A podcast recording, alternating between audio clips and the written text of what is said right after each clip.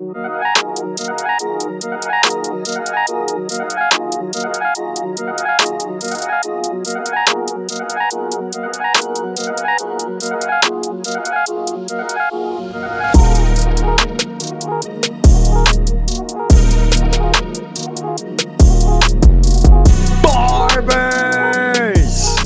Yo, Will. What's What up, good, bro? man? We're back. What a time to be alive.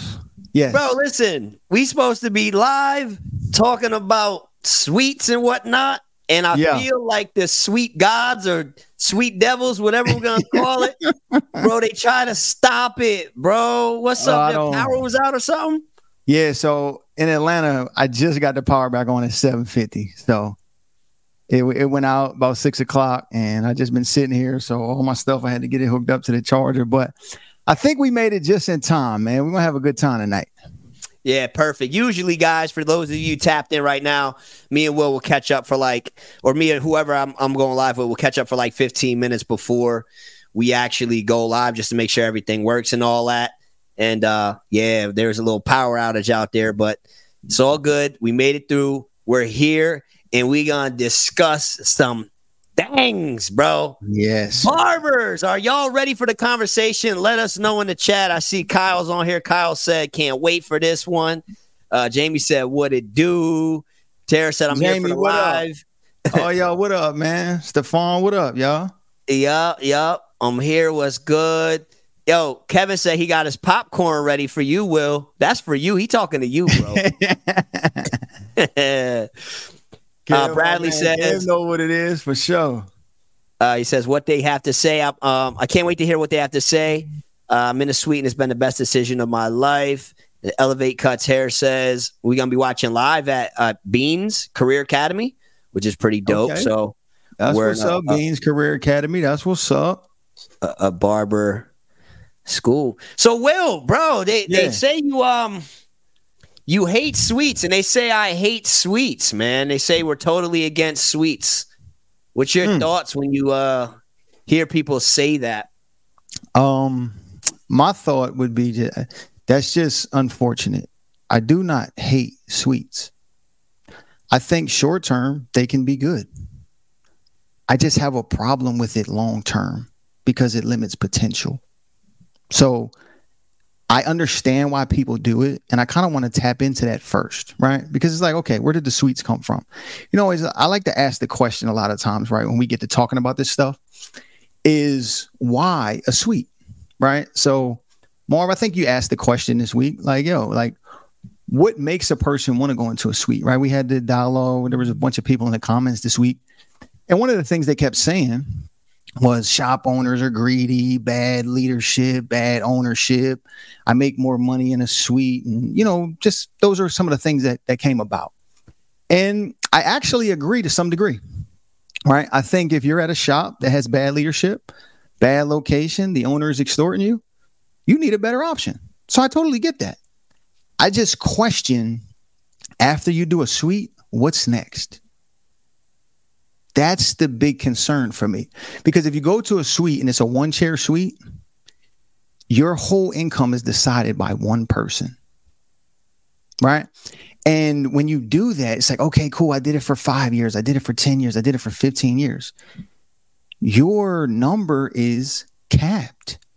Like if you take a vacation, you're always going to question that because you're going to think, man, even if you're like, say you're a really busy barber in a suite, say you're dope, your clients pay you $100 a cut, you've elevated, you've scaled, and you're doing 10, 12, 13, 15,000 a month.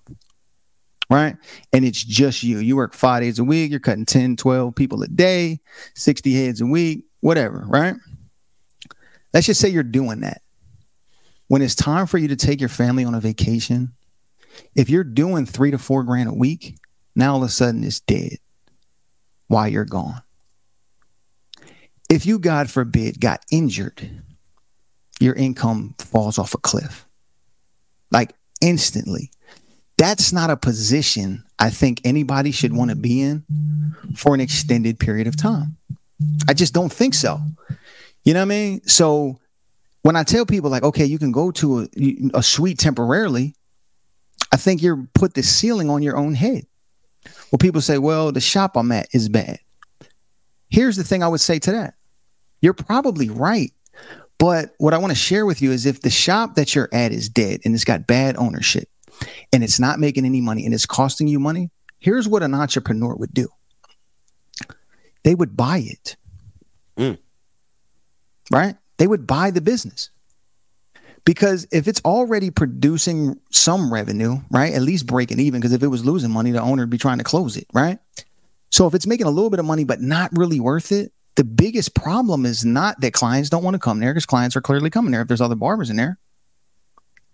The overhead is what it is, but the problem is that it's ran poorly. That's a leadership issue. If you change the leader, the trajectory of the business can skyrocket literally overnight. And then it makes money day one and you got it for a discount.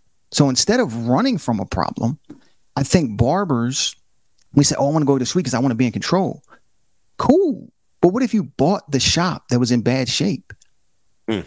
Now you got control and you take over something that somebody already built, like the grassroots of, and you make it better and you make money on the margin. Going to suite is starting from zero. I don't know about you, but if I'm in business, I'm looking for distressed businesses. It's the same approach in real estate. You don't want to buy a brand new build. If you buy that, you pay top dollar for it. If you go find a property that's in distress or a person who fell on hard times and you make them an offer at a discount, the leverage in the situation itself gets you the deal. You buy the deal and then you make it better. That's how margin is made. So that's why I'm like, if you are at a shop that the leadership is bad and the barbers are getting on your nerves, because that's what I've heard the most, right, Mark? Can we agree there? That's yeah, what we hear the most. Like, I want to get away from these barbers. They're toxic. They're costing me money. The owner is greedy. If all of these things are true, or the business is struggling, like most of them say, like, yo, I made more money in the suite than I did in the shop. If you bought that barbershop, you could change your life overnight if you're willing to grow as a leader and help those people on the team see the vision and be get better. That's the real problem here. So Tara the barber, uh, mm-hmm. all, a lot of those examples that you shared um, about you know uh, uh, uh being out of the shop, the money mm-hmm. stops type of thing.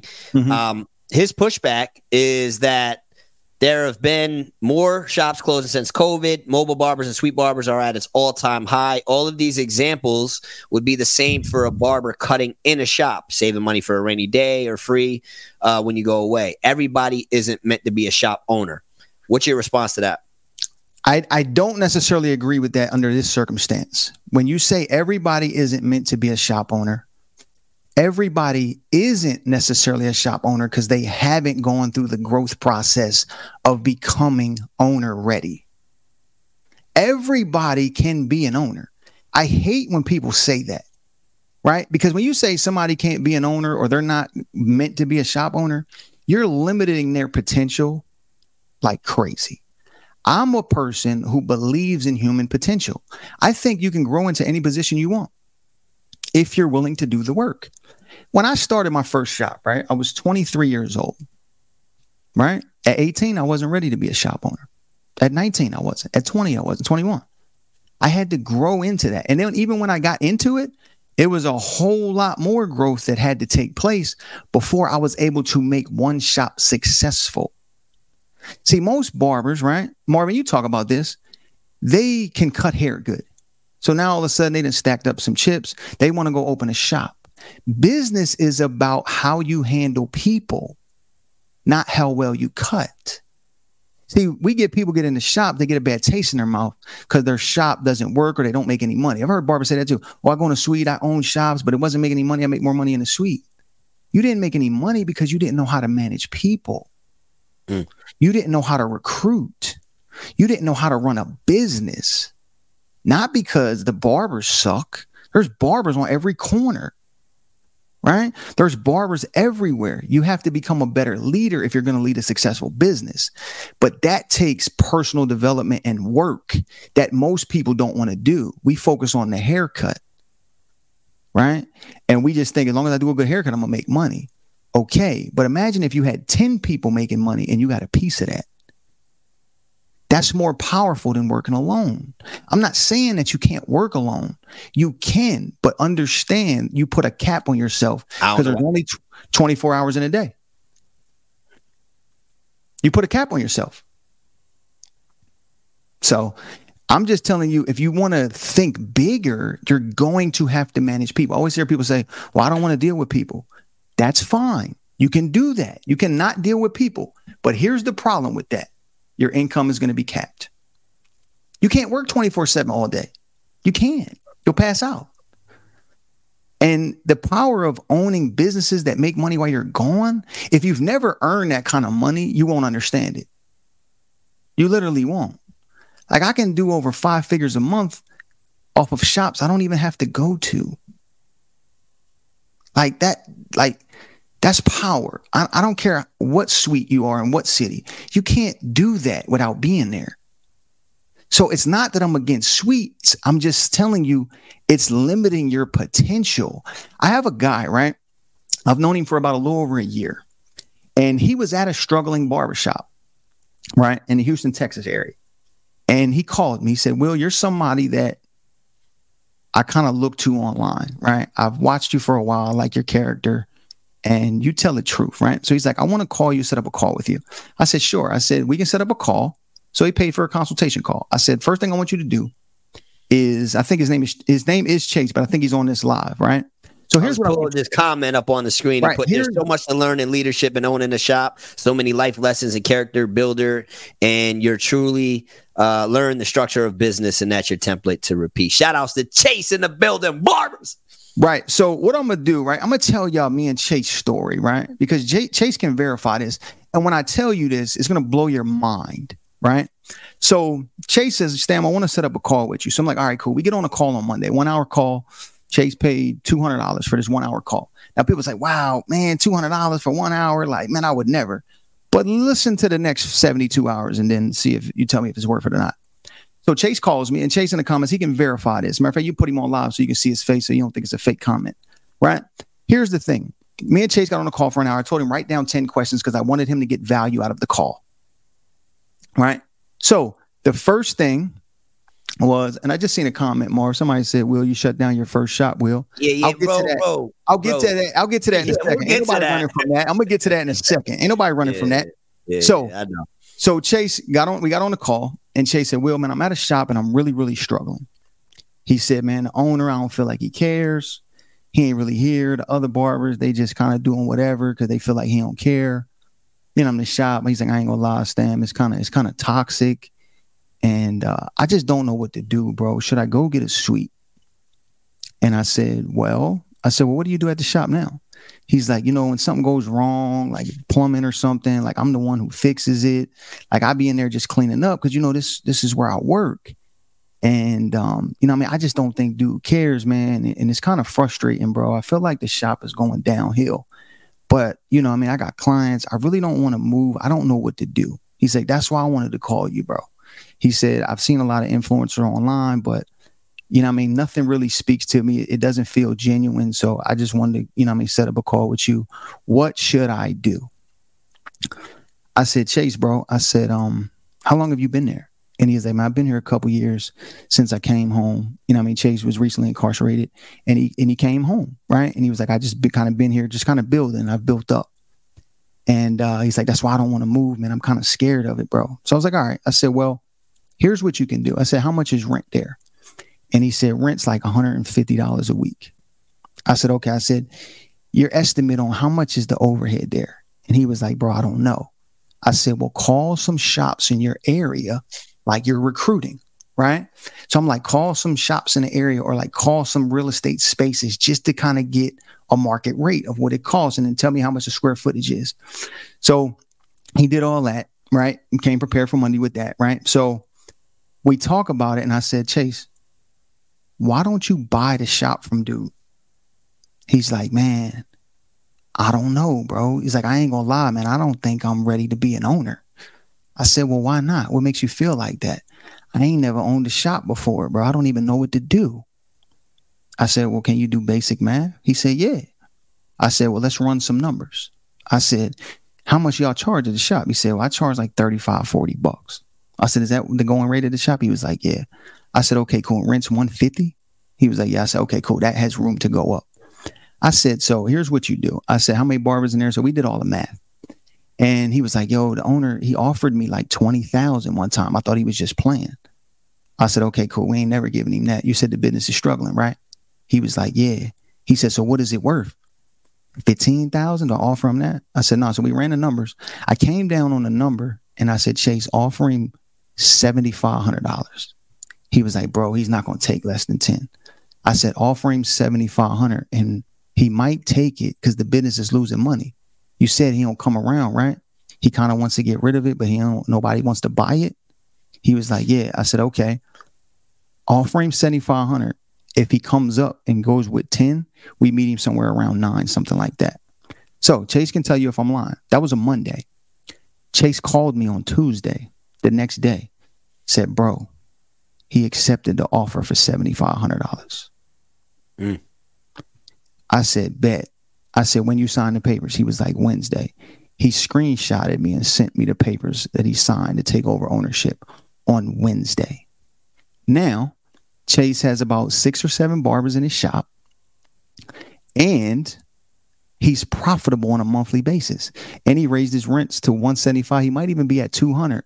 This was a year ago. So now he's getting six barbers at least, paying them $200 a week, paying an overhead that used to be manageable at 150 and he paid $7,500 for it. And he's profitable. He can come out here to a class like me and Marv had back at my school. And that was the first time I met the guy. Mm. And Chase, you can tell me, Chase, are you glad that you didn't go to a suite or are you regretting ownership? I'll let you speak. But this Barbers, is yeah, Chase, leave a comment. Let let us know so we can pull it up um, on the screen. And and here's the thing I want I want to make sure that we're very clear on because you you got like you know Tara is going hard. Shout outs to Tara because Tara um, wants to open or go to his own suite. He's he's mm-hmm. uh, saying things like you know I know a shop owner that had nine shops and the pandemic happened. The barber started doing other things and making moves. And now he had to close down two shops. Barber's not around and all of that, right? And the one thing I, I want to add, and I think it's something that a lot of people haven't looked at, right? Mm-hmm.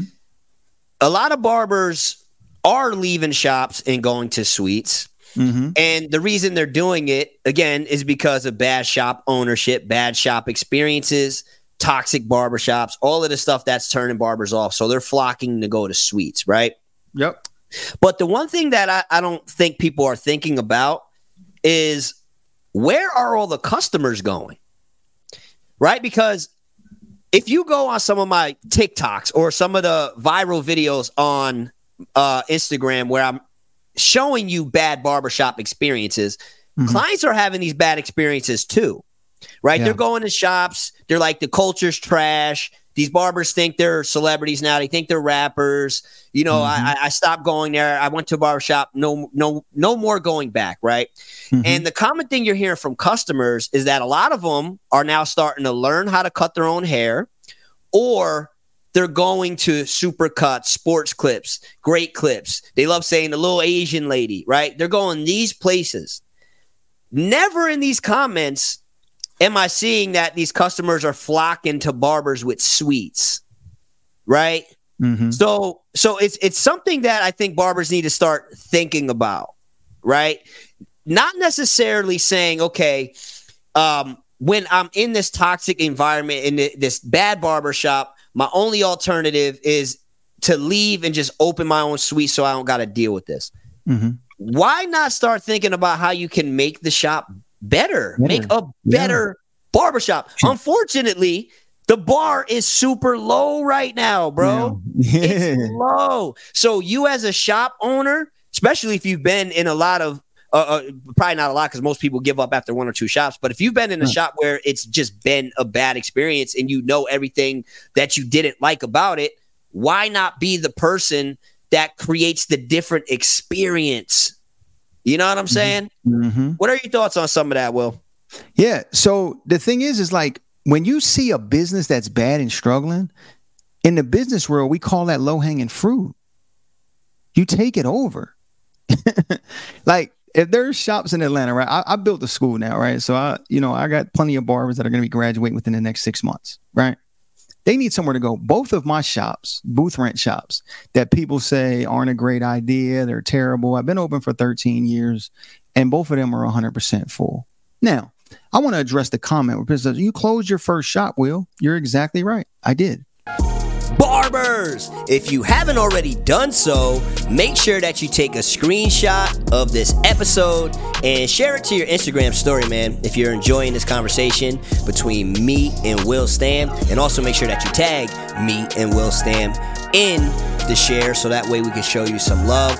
And make sure you stop by the barber store as well. Visit It's Marvy Marv com so that way you can check out some of the cool barbering apparel that I have in the store and you can check out my interactive social media course, my booked up barber masterclass, and all the free resources that I got for you at it's marvymarv.com. Now, with that being said, let's get back into the conversation and let's hear Will talk about closing down his shop and opening a barber school.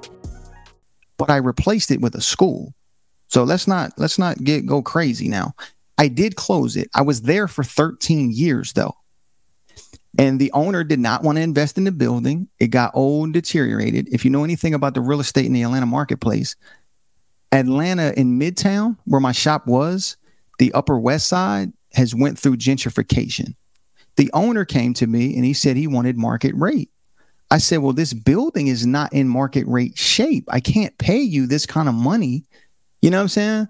Because if I charge barbers this kind of money, their expectations are going to be higher.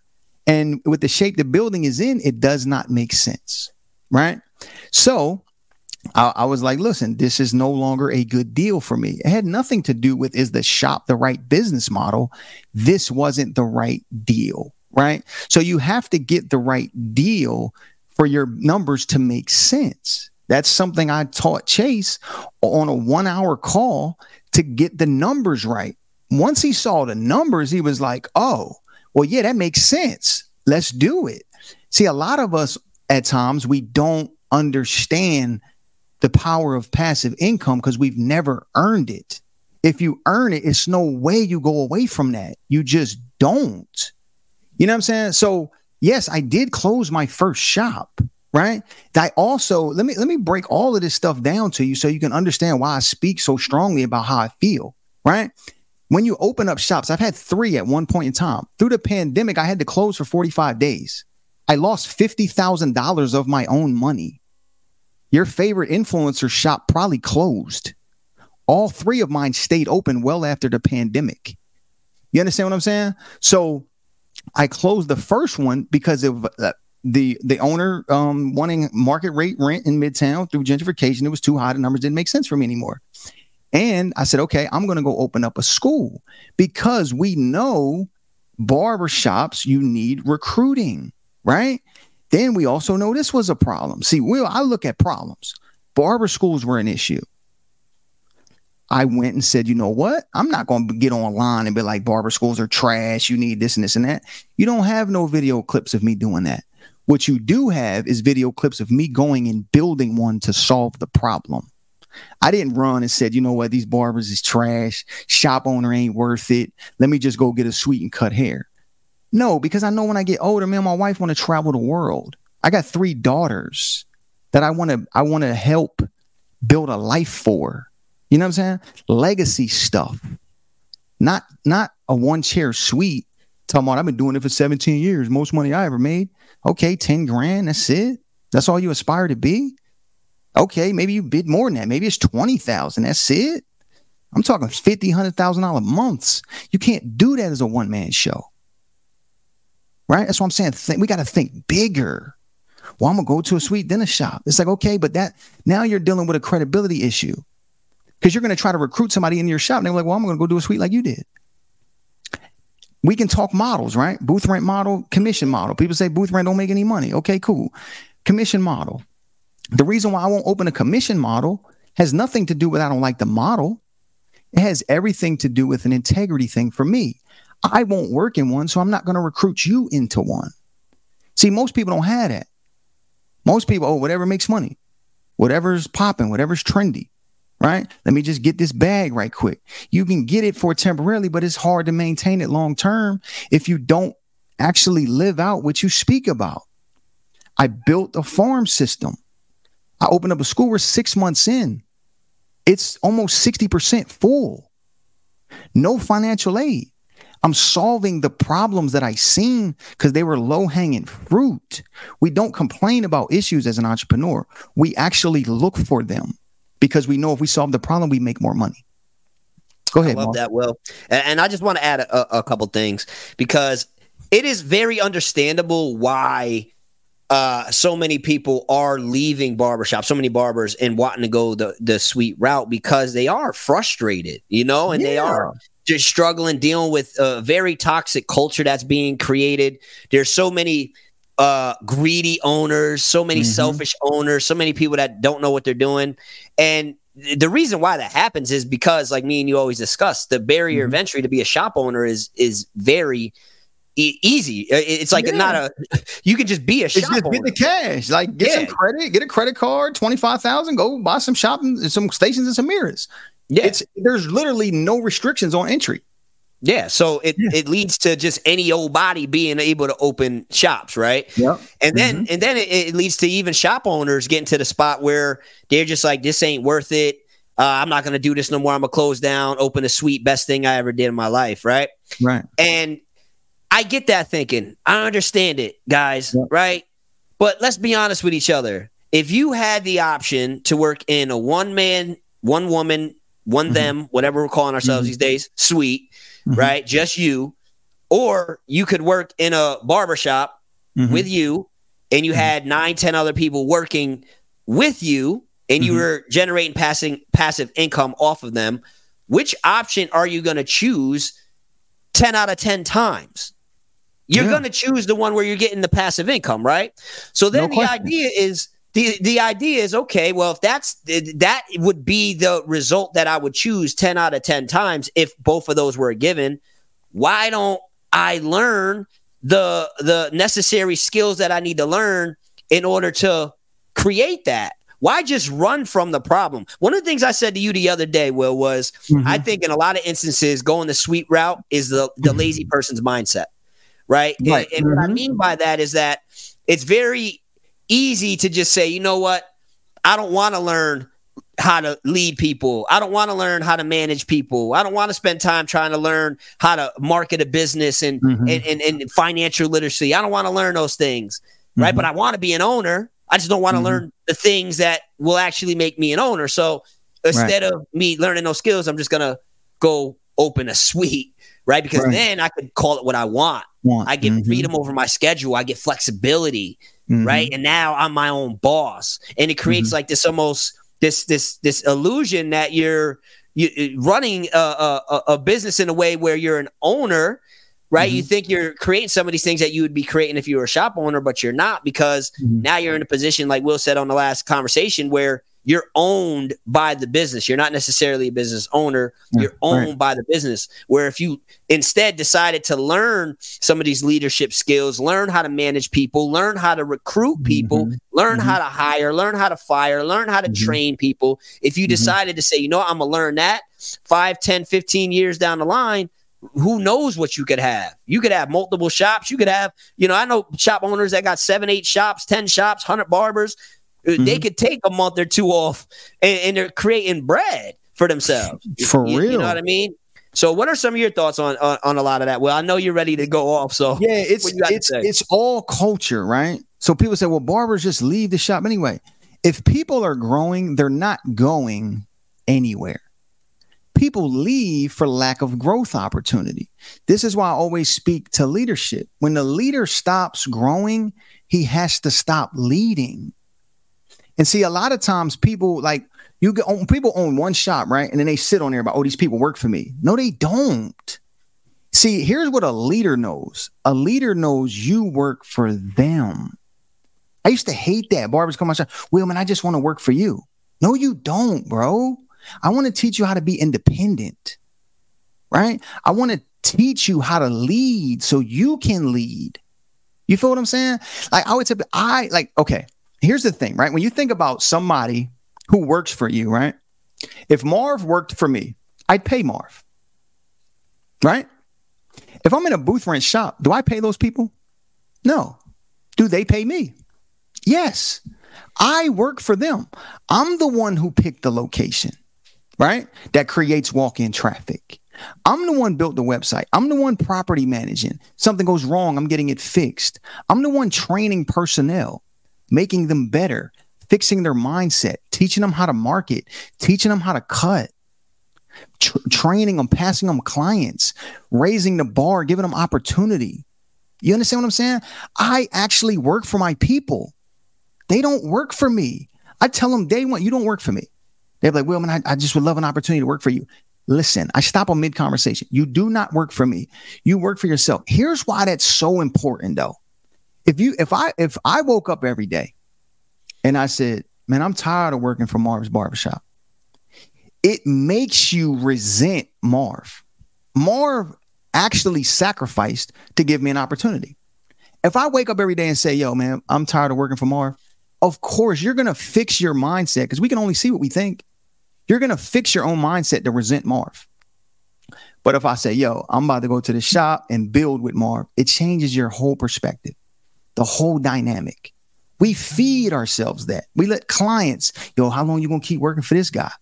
When in actuality, you're not working for him. Nobody works for anybody ever. I don't even care if you have a W 2 employee job. You don't work for nobody. You work for you. You agreed to that salary. You thought that was enough money to take care of your family. You did that for you. I bet you if they stopped paying you, you wouldn't go. Like we get this mindset, like we work for people. You work for yourself and your family. And if you don't think like that, you should start today because you'll feel better about the work you do and you'll ultimately do better work. We got to get out of this mindset thinking we work for people. Mm. You really don't. You work for you. And at a shop, it can become easier if you pick the right shop. People say, well, suite, it, I'm, I'm totally responsible for everything. It makes me have to man up.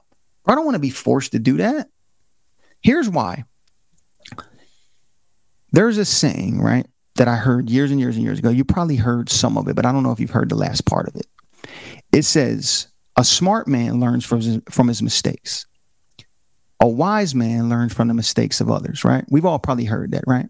But we forgot the last part.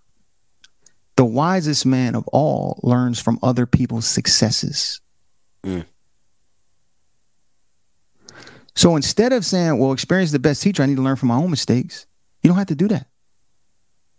You can learn from other people's mistakes. That's that's cool. But why does a mistake have to happen for you to learn? Why can't you learn from other people's successes? That's why I believe it's key to work at a shop that's already successful. It saves you a bunch of headache and heartache and extra unnecessary work. We'll get on here and be like, all right, I want to do my own thing. But then turn around in the next breath and say, I wish I had a mentor. For real? People ask me all the time, I say, Well, I want you to mentor me. I said, Cool, come get involved in my everyday life. It's free that way. I teach my barbers the, the game plan, how to make six figures, what to do, keep it simple. You understand what I'm saying? So we have to get to a point where we're developing the people around us. I don't want to be the only one on my team making money. That's why a bunch of them make money. There's a lady on my team. She's been with me three years. She was at Sport Clips making 950 an hour. This past year, she made 95,000. 950 an hour. She doesn't market. She just comes to work and she's diligent. It took her longer than most people, but she still did it. It's having an impact like that, changing fortunes for other people just by guiding them in the right direction that makes barbershop ownership worth it to me. It's no, it doesn't do me no good to be successful myself. That I mean, that's cool. But when you in, start impacting other people, to make positive change, to grow, change their family's fortunes. One of my managers at my at my uh, second or my third shop, she just bought a house Monday. Last Monday, she just closed on a house. My other manager owns houses. You understand what I'm saying? These people are going to next year after the school has a first recruiting class. I'm launching them into their own locations. I'm helping them get their own location. They understand the power. So it's just, I just think, in all in all of it all together, if we learn to become better leaders, we make a bigger impact. If you make a bigger impact, you get more money as the reward at some point. Individuals in competition will always remain at the bottom. Collaboration is what goes on at the top, and we have to figure out a way to start collaborating with each other. We're like, oh no, I don't want to pay this guy, so I'm going to go pay some guy I don't know. That's all ego. Suite rent, chair rent is the same thing. Yeah, I love that. It's like, yo, I'm tired. That's what the client says, right? Yo, Will, why you making Marv rich? You sit right. here making Marv rich. You can open your own. And they're like, you know what? You're right. I'm gonna go open my own suite. So now instead of paying Marv the the 200 a, a, a week, now right. they go pay the landlord of the suite four to 600 a week and, and sign a one year lease. Yeah. And he can't teach them nothing about barbering. Marv can yeah. teach me marketing. Marv can pass me clients. Marv can add value to my life for that 200. But nah, let me get this $100 LLC. Let me post it on the gram. Let me put my favorite Kobe picture up. I'm in control now. I'm lit. When in actuality, you just built the casket. Bro, and the one thing that don't get said out loud enough, yeah, is that it's boring working in a suite. Bro, it's boring. Just it's watch TV boring. all day. And, and, and, and, the people that work in the suite, yeah. they would tell you that. They do. They, I've, I've, seen some of them say jail. Feels like it, prison. It, feels like a prison cell, right? It's right. it's boring. And here's know? here's the thing. Here's the thing I want to talk about too, Mar. I want somebody who had a suite and it didn't work. Where they at? because everybody was on my head yesterday when we posted this the sound bite of me saying people ultimately go to a suite to quit. Listen, of course you don't plan to quit, right? I mean, I, I thought that was a given, but when you go there and you realize it don't work or it's not what you thought it was, what do you do? Oh, you just keep acting like it's lit, huh? Okay. And it's just like guys, what you have to understand is I can understand why, to a degree, I can understand why some of you tapped in may think that we're anti-suite and the reason we're mm-hmm. anti-suite is because we're barbershop owners and we're mm-hmm. threatened that people aren't gonna uh, want to work in shops because they're gonna get their own suites and all of this mm-hmm. stuff that uh, you you guys may think from time to time but i want you to understand is it, we are not anti-suite if you right. are a certain type of person with a with a you got a, a plan in order, you got your strategy down, and mm-hmm. being in that suite uh, is going to guide you there. Fine. Yeah. We're right. just uh, if we're anti suite, we're anti suite for the 95% of the barbers that right. say they want one thing and, and they preach they want this one thing and they're building this one thing and then they go to the suite and that creates the total opposite thing for them. Mm-hmm. It's like uh Basio said the one time, it's like people will trade in one problem for an even bigger problem. Yeah. So so that's what we're against. If if a suite might work for you, it might. But ultimately, it, it, you really got to ask yourself, what is the plan? Like Will said, what's the plan mm. five years from now, mm-hmm. 10 years from now? Right? Time is something we can't get back. Yeah, Once it's spent, it's spent. So if right. the ultimate goal is, let's say it's shop ownership, that's the ultimate goal. Mm-hmm. Why are you going to waste years in a suite when you could just open the shop and, and, and learn that way? So you're now you're spending that time making the mistakes, going through some of the struggles that you're going to have to go through to learn how to operate. And now, as these years are passing, you're getting better and better and better. And now you ultimately build that shop. That's the ultimate result that you're looking to go to anyway. That that's right. what we're saying. Right. And I and I, I think about it like this, right? Like I'm like, yo, just from the barbershop ownership, I was able to go build a school that I spent a quarter million dollars of my own money on. Hold on, Will.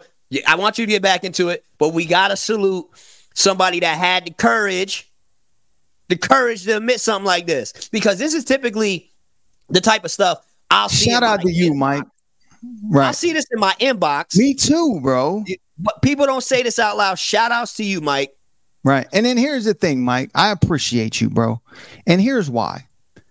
People, when they share their wins, they they impress people, right? Impress we know a lot That's of the people want. that done did that too. Right, exactly. Like we're like, oh yeah, look, got a hundred dollars, cool. Yeah, you you impress people when you share your wins, but you impact them when you share your L's. See, a lot of times we don't want to share L's. You know why? It's an ego hit. It hurts. I've seen a lot of barbers in Atlanta close their shops. None of them talk about it. Mm. Will Stamm closed his shop. There's a whole video I ain't put down, told you the truth. So what happened? It's part of business. It lasted 13 years. I built an entire empire off of that barbershop. It was worth it to me. I made lemonade out of a lemon. Point blank, period. Sometimes you're going to have to prune the tree, trim the fat, so to speak, get stronger. It's not always about being the biggest. Sometimes you need to be the leanest. And then guess what? If I want to open up another shop next year, I'll be right back because I ha- I went and built a farm system to people who would love to come work a part of the, a part of the pro fresh culture. They're learning every day. You're going to see the school sell out in 90 days. And let me guess, that's luck too, huh? Is is people are learning when you add value to people, you'll make more money. Own a shop, add value to your people, they'll gladly pay you. People know they got to pay rent. It's called operating expenses. It's part of the game. But if I'm paying my money, I want the most return on investment, the most ROI. I want the most value. So if I go work at Marv's shop, Marv can teach me how to market. Marv already built the shop. He's got a reputation. There's clients that come in there purely because it's Marv's barbershop. I benefit from that. I heard somebody tell me, like, well, that makes you lazy. What? Bro, listen. If I can get access to a game plan that's already working, which is called a blueprint, that's what I want. You know, when you build a real business, they make you get blueprints. you have to have an engineer design your blueprints and get them approved. Because when it's in writing and it's already done and it's a proven, if, if it's proven and it's approved, it works. And you just follow the blueprint. People pay money to attend classes. You know why? Because people have a blueprint. They got results. Don't you want those? Nah, nah, I ain't taking no classes. I'm gonna do this my own way. That's just foolish. That's ego talking. Ego is the enemy. It takes us the long way. That's the detour route. I want the quickest results. That's why I'll pay for it. I'll pay to go work at a successful barbershop. If that's what I had to do, I'm going to do that. You know why? Because it's going to get me my results faster. We can't get back time. Marv talked about that. So yeah, I love it, and and I want to speak a little bit on my homie K Cuts here. This is my guy right here. Um, he's dope. He says suites aren't for everybody. I get that. I think it's about what people are trying to do. For example, I worked in a place right out of school that w- I was so toxic. I would have rather went to a suite, right? and I get that, bro. But I get that too. A, a, a lot of why we're doing what we're doing is to try to help people understand that that doesn't have to be the only solution to the problem of working at a toxic shop. There are good barbershops out there. There are. And then uh, his next comment, which is great because he says, uh, now I went to a salon at a small and I've grown way more than I ever did at the last place that was so toxic. Um, I don't have a desire to own a shop though. I want to educate and get in real estate, which is great too. But I want to point out where you are now at a spot that is way better and you're growing more. It's way better than that last toxic place. Mm-hmm. There's so many barbers nowadays who don't get to experience that because what happens is they go to one barbershop, maybe two barbershops, yeah. have bad experiences, and their their only other solution now is all right, well, shops, quote unquote shops, yeah. they, they're all toxic, they all suck. Now I'm gonna go to my own suite not mm-hmm. realizing that for a lot of them, not all of them, but for a lot of them, they're just mm-hmm. creating a bigger problem issue down the line themselves down the line yeah. because they're not thinking that far. Let me let me just say this right. Say the shop is toxic and you go get a suite. Okay. Is that a 20 year game plan? You're just going to make eight to 10 grand a month for 20 years?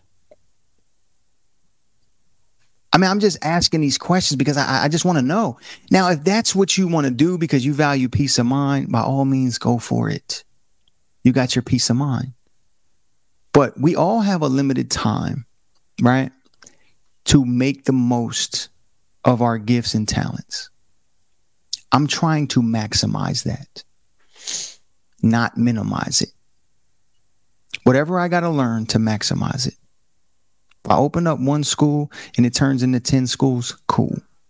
One school could be enough. A couple more shops could be enough.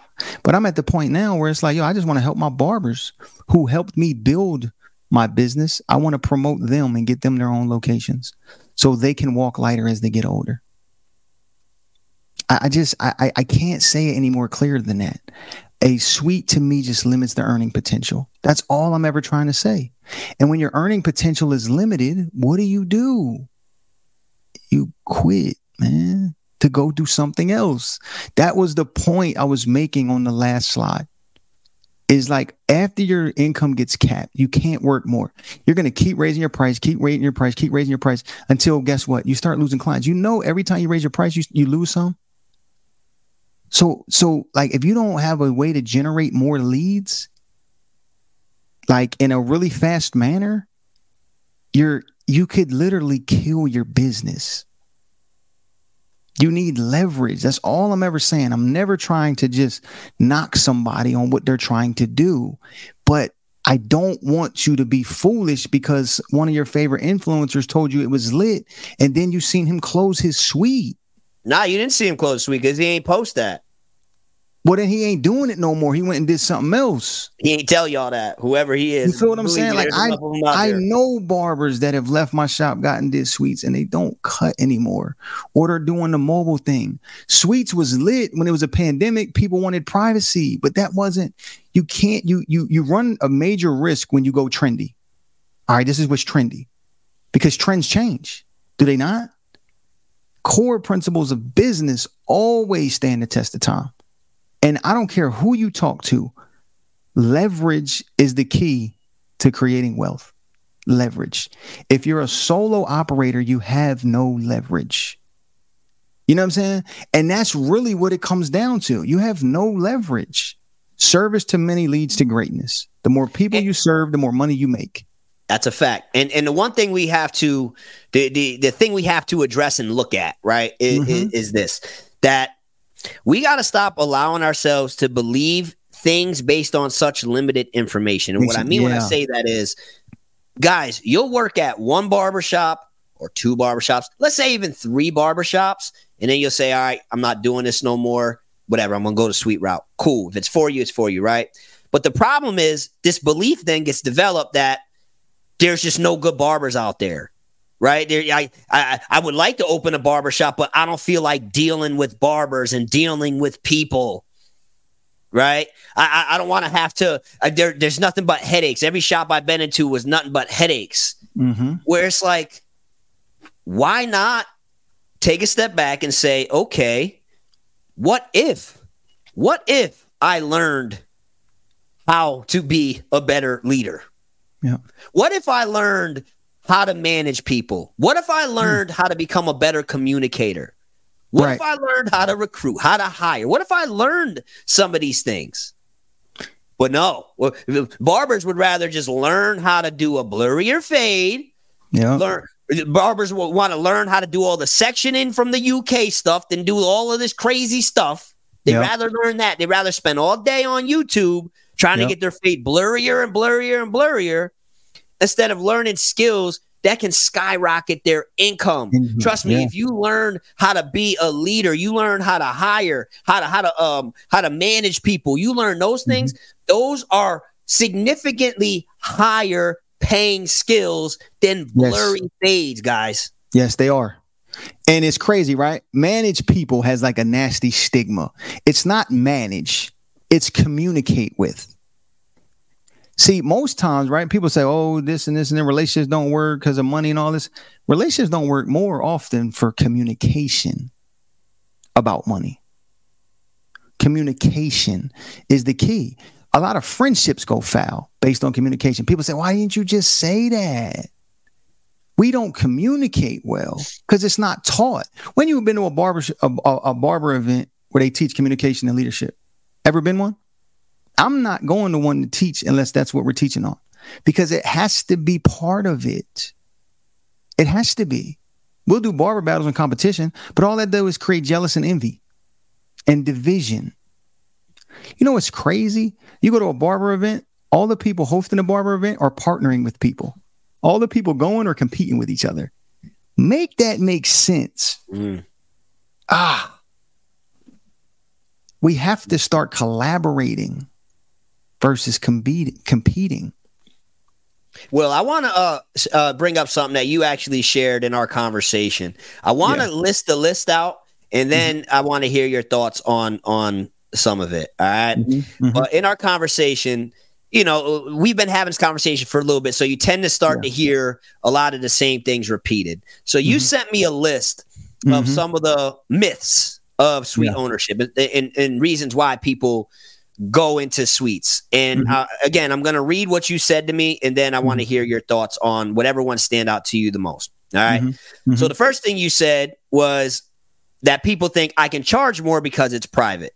You said that's a lie. That is a Second, lie. you said people say that I like it. In most instances, not necessarily true. Uh, the third one you said is I don't have to deal with shop drama, which is valid. The fourth yep. one you said is that they're now the owner, which you said mm-hmm. is a lie. Um, mm-hmm. Then you said it, it, does take a lot of work, but if you have clients, it's better. And you're just confused, like, what are we even talking about? Mm-hmm. The other thing you said was they think that I can now do classes. Mm-hmm. The other thing you said is they now think I can sell retail, mm-hmm. which you said you can do it at shops too. Yeah. And another one you said is that I'm making more money than ever I ever made. And you mm-hmm. said that a suite has nothing to do with that. Right. You also say that they say I can create content. Mm-hmm. Your response is you can do that in the shop too. Mm-hmm. And then the last one that you said is I have a couple chairs in my suite. And you say, okay, bet. You like the uh, barbershop model. And then there's actually one more you said that my clients like it better. And you said that's a lie. What are yeah. some of your thoughts on what you said?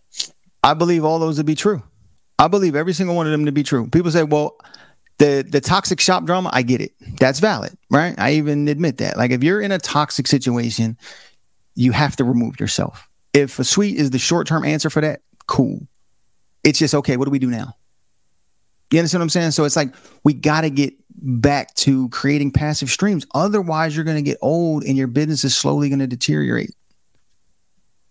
And I just don't think that's attractive for a quality lifestyle, right? Then people say, well, my clients like it better. Clients been going to barbershops forever.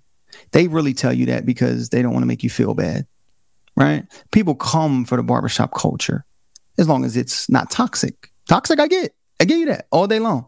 People say, well, I want to work by myself. It's like, okay, but why did you get into barbering in the first place? Right? People say things like, well, you know, I'm making more money than I ever made. The suite doesn't have anything to do with that. If you put some work in at the barbershop, you'd make more money too. Wherever your focus goes, things grow. People get a suite and they're like, oh, now I'm about to grind. But if you said, I'm at the barbershop, oh, now I'm about to grind and actually did the work, the results are probably similar. You see what I'm saying? So it's just like people say, well, I can charge more because I'm in a suite. I charge $100 a cut and the person next to me charges 40 just is what it is. Skilled barbers will always be in demand. If you have skills, you'll always be in demand. Always. So whether you're in a suite, a shop, in your basement, garage, bedroom, kitchen, neighborhood, wh- wherever you are, if you have skills, you'll always be in demand. But that still doesn't solve the problem for you, which is long term. What are you going to do? Hmm. Yeah, and and and one thing I want to uh, uh, tap in on too, right? It, because I seen mm-hmm. a comment come in from my homie again, K Cuts Harris says successful suite owners I've met have been in the industry for at least fifteen years or more years. I can name you two now, maybe. Uh, ask why they chose that route, right? And mm-hmm. that led me down to uh, uh, wanting to talk about one of the comments I screenshotted where somebody commented and said, "Bro, some of the biggest barbers in our industry have suites." right? And mm-hmm. then he mm-hmm. said some more. But he caught me at some of the b- biggest barbers in our industry have suites. Mm-hmm. And, and and I commented back and I said, um, Your first sentence is one of the biggest errors in thinking we currently have. Some of the biggest barbers in our industry have suites. That's the problem because barbers see that and think that because those barbers have suites, it's a great idea for them to open one, not understanding they're missing all the context that has positioned those barbers to be able to be successful having suites. Mm-hmm. And that's what's lacking because even when me or Will will make a comment, right, mm-hmm. Mm-hmm. Uh, about this, you will mm-hmm. get the people that have been in, uh, in the industry mm-hmm. 15, 20 years coming in and mm-hmm. defending certain ideas. And and the beginner barbers or newer barbers or barbers looking for guidance see these comments and mm-hmm. they see them at such face value that mm-hmm. they ignore all the context or just are simply unaware of all the context that goes into it. So when mm-hmm. you see somebody like Los Cut It, for example, that mm-hmm. I know him, he has that dope content creation space that's fire mm-hmm. where he does a podcast out of, he does his photography, mm-hmm. he holds classes, he's got uh, a couple other chairs in there. So basically, it's like a small shop, right? And, and he's got a lot going on in there. People see that and they're like, yo, Los is doing that. I want to do that. But what you're missing, I discussed mm-hmm. this, and we discussed this a little bit on the last conversation. Mm-hmm. Los has been in this game 20, 25 years, but, right? He's got other streams of income from companies. Right. Like, That's where I was going. That's where I was going. He's in a totally different space. So for a new barber just mm-hmm. graduating school or new barber mm-hmm. six months into the game mm-hmm. uh, at a toxic shop, wanting to leave a mm-hmm. toxic shop because they came across a mm-hmm. couple Los cutter videos where has this dope content creation studio and thinking mm-hmm. you're just going to be able to replicate that – yeah. That's what we're trying to help you guys avoid. We're trying right. to give you guys the context. You know what I'm saying? Right. And I and I would say, right, and I don't know Los, so I don't want to insult in any way, right? But I would say that he is more of a content creator for these big companies than actually a full-time barber. Absolutely. He, so his job, like his the way he makes money has changed. I don't like the word job. The way he makes money has changed he does haircuts for promotion for new tools that he probably is partnered and gets a percentage on. So it's a multifaceted operation there. That makes sense. I wouldn't even call that a suite or a barbershop. That's a headquarters, like he calls it. Facts. You feel me? So that's a wild exception right there. You know what I'm saying? Like that's 1%.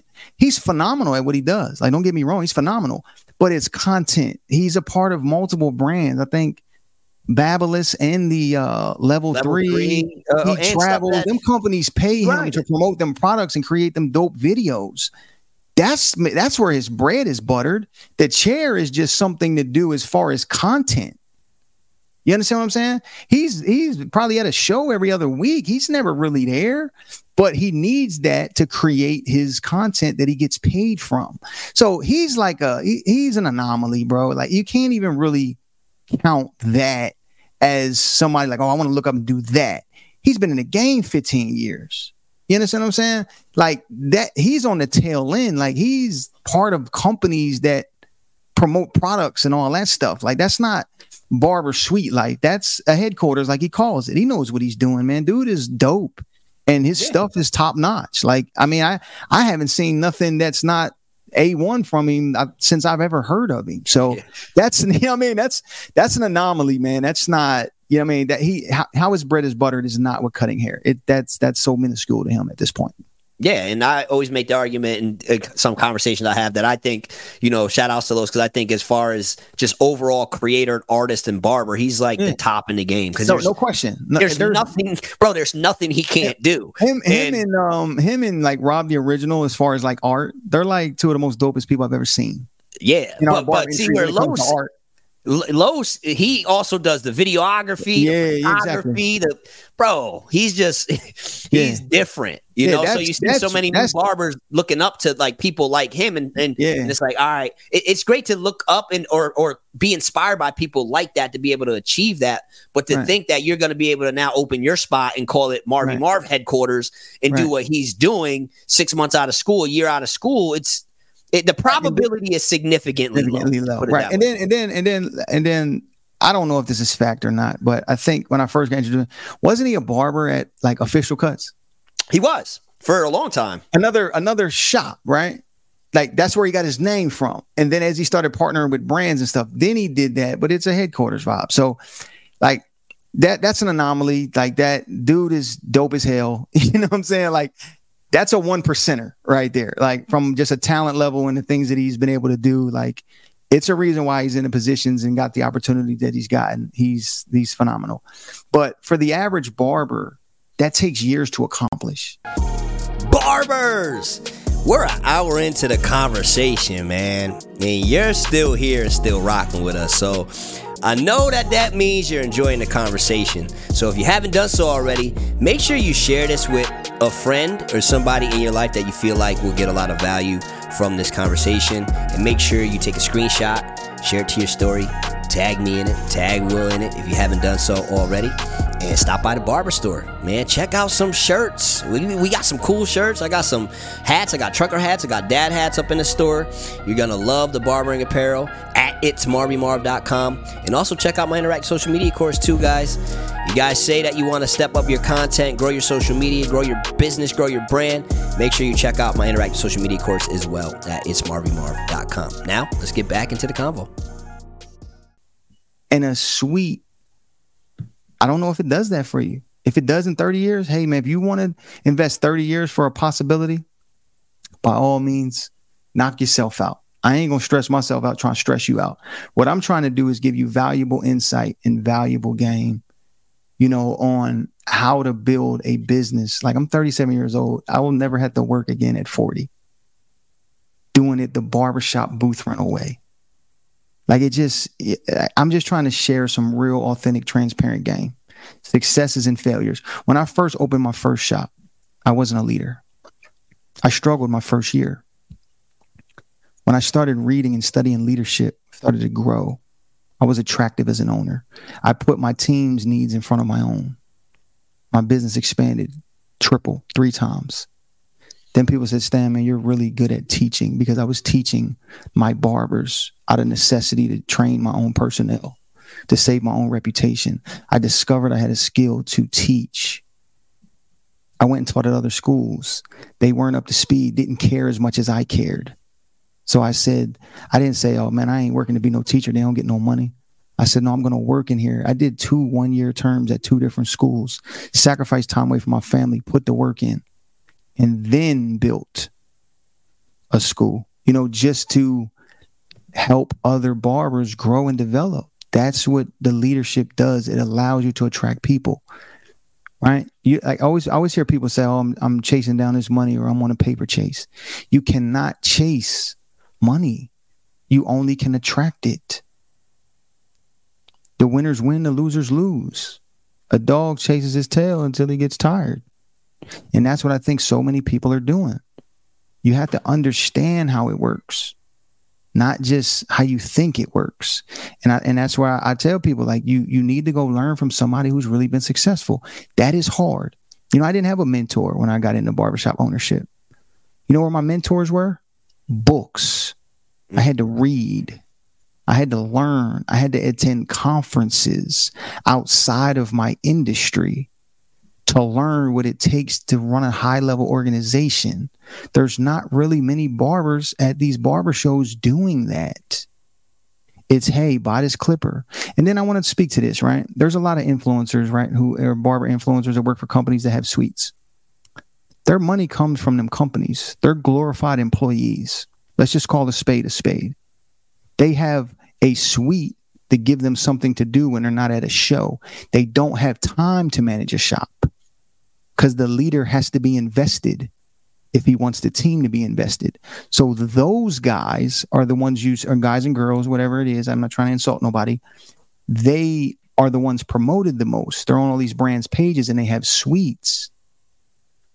But I don't know what that looks like in five to 10 years. If them companies decide somebody else is hot now, we need to make a shift or an adjustment. They're employees to some degree and they're sacrificing their own businesses for an opportunity that will when the results come in we'll see you know? And they have suites because they can make a little bit of money on the side. It's like a side hustle for them because their main hustle is flying in and out of town every two weeks or once a month for barber shows and selling clippers.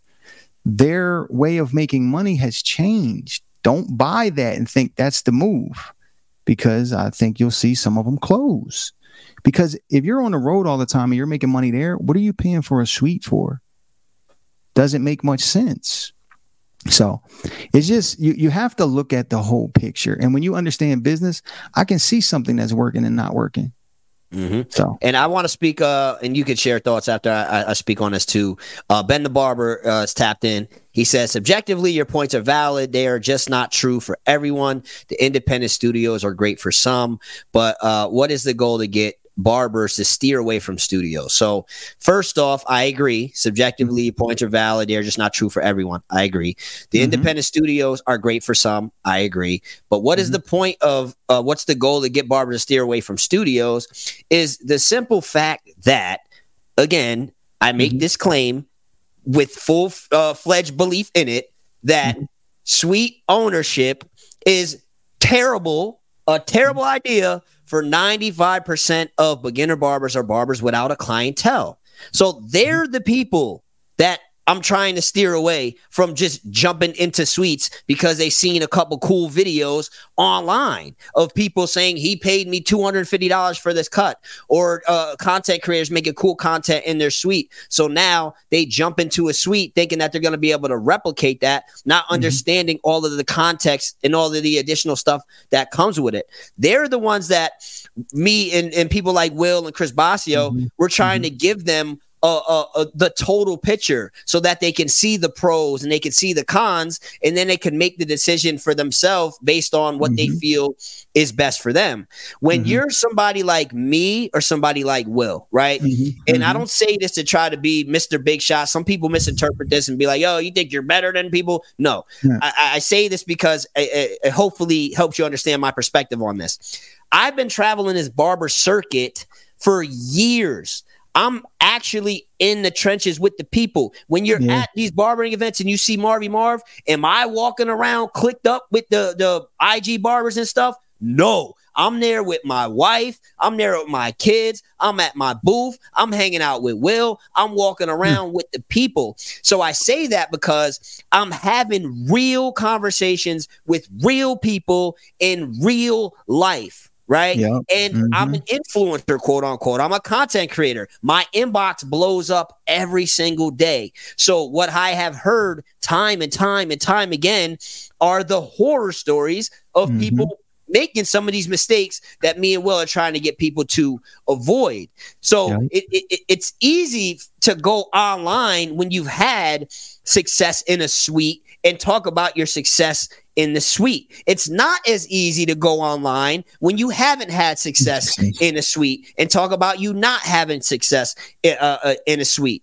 It's mm-hmm. also it does it just it doesn't feel good. So rather than people just commenting that, what will mm-hmm. they do? They'll come in my inbox. Yo, thank you for bringing up this topic. Yeah. You know, like uh, I was in a suite for like two years. I hated it. I felt like a prison. You know, all yeah. of the stuff that people say.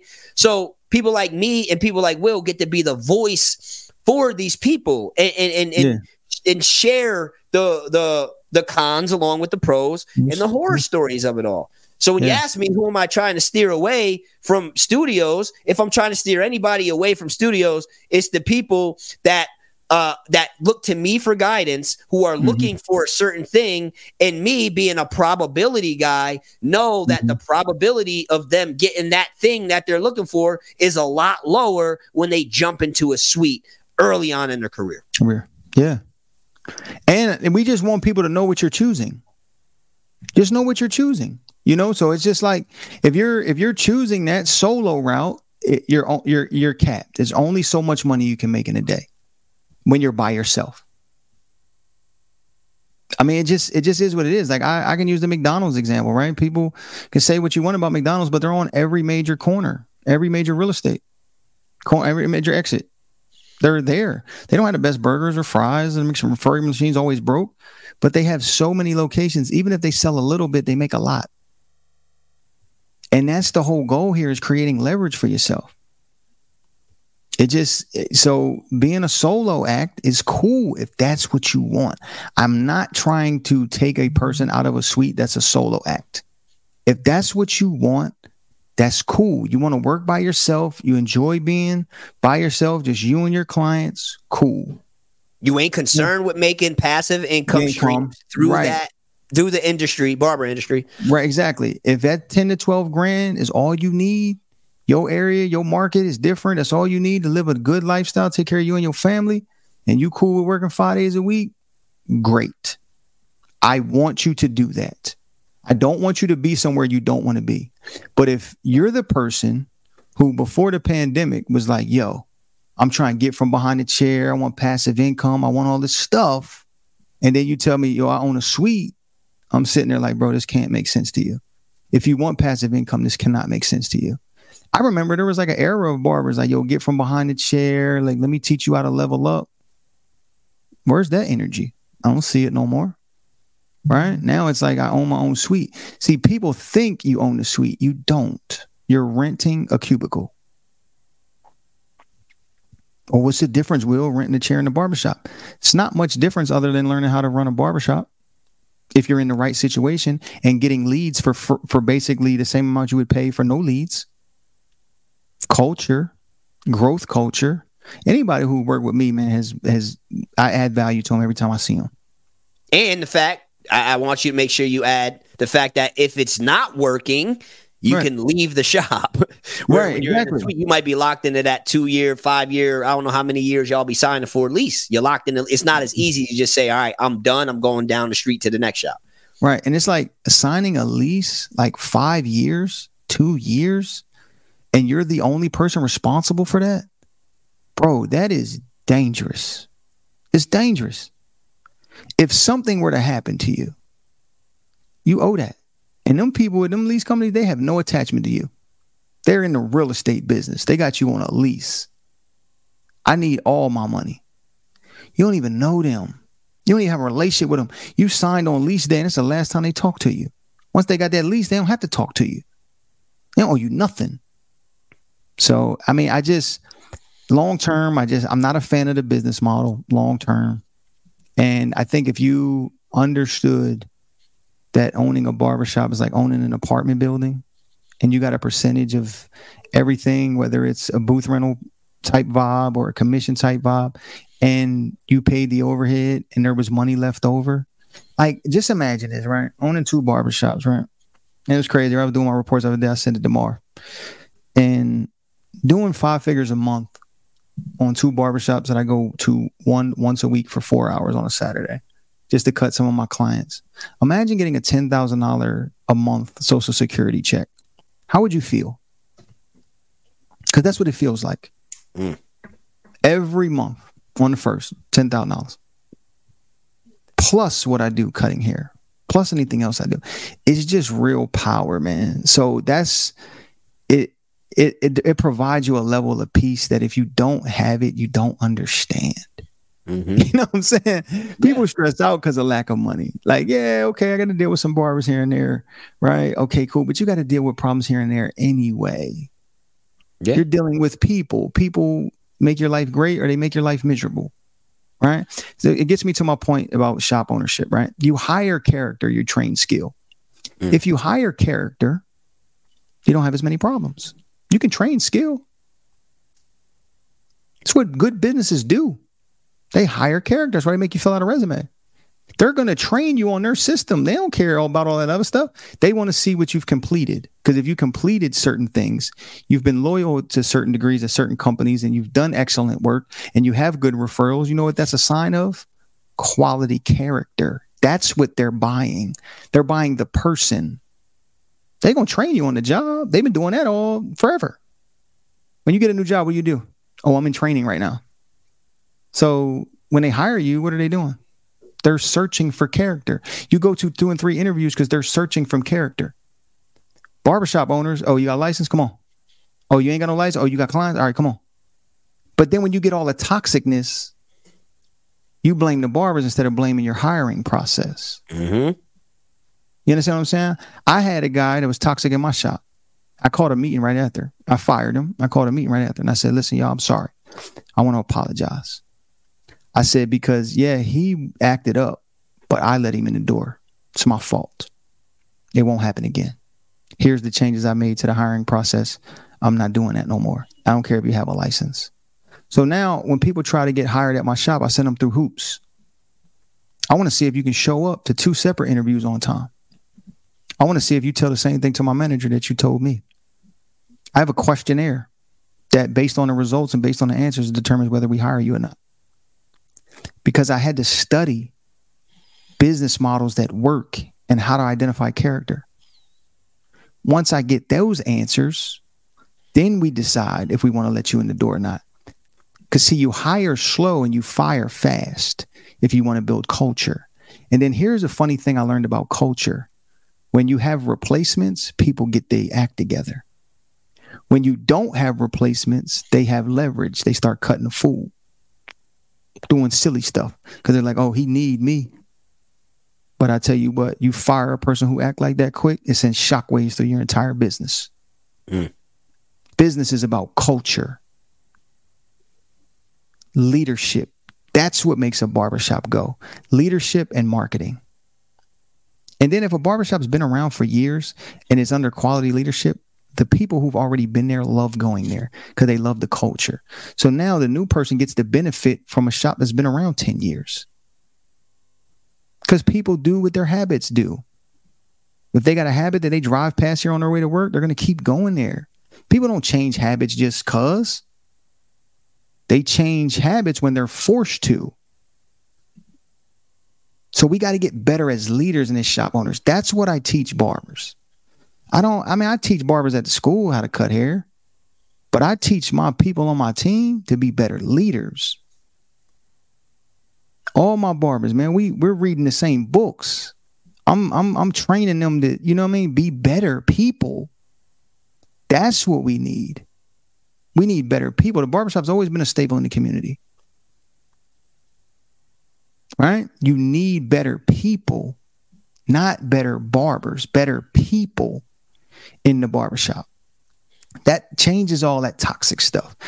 I mean, it's been around forever. Together, everyone achieves more.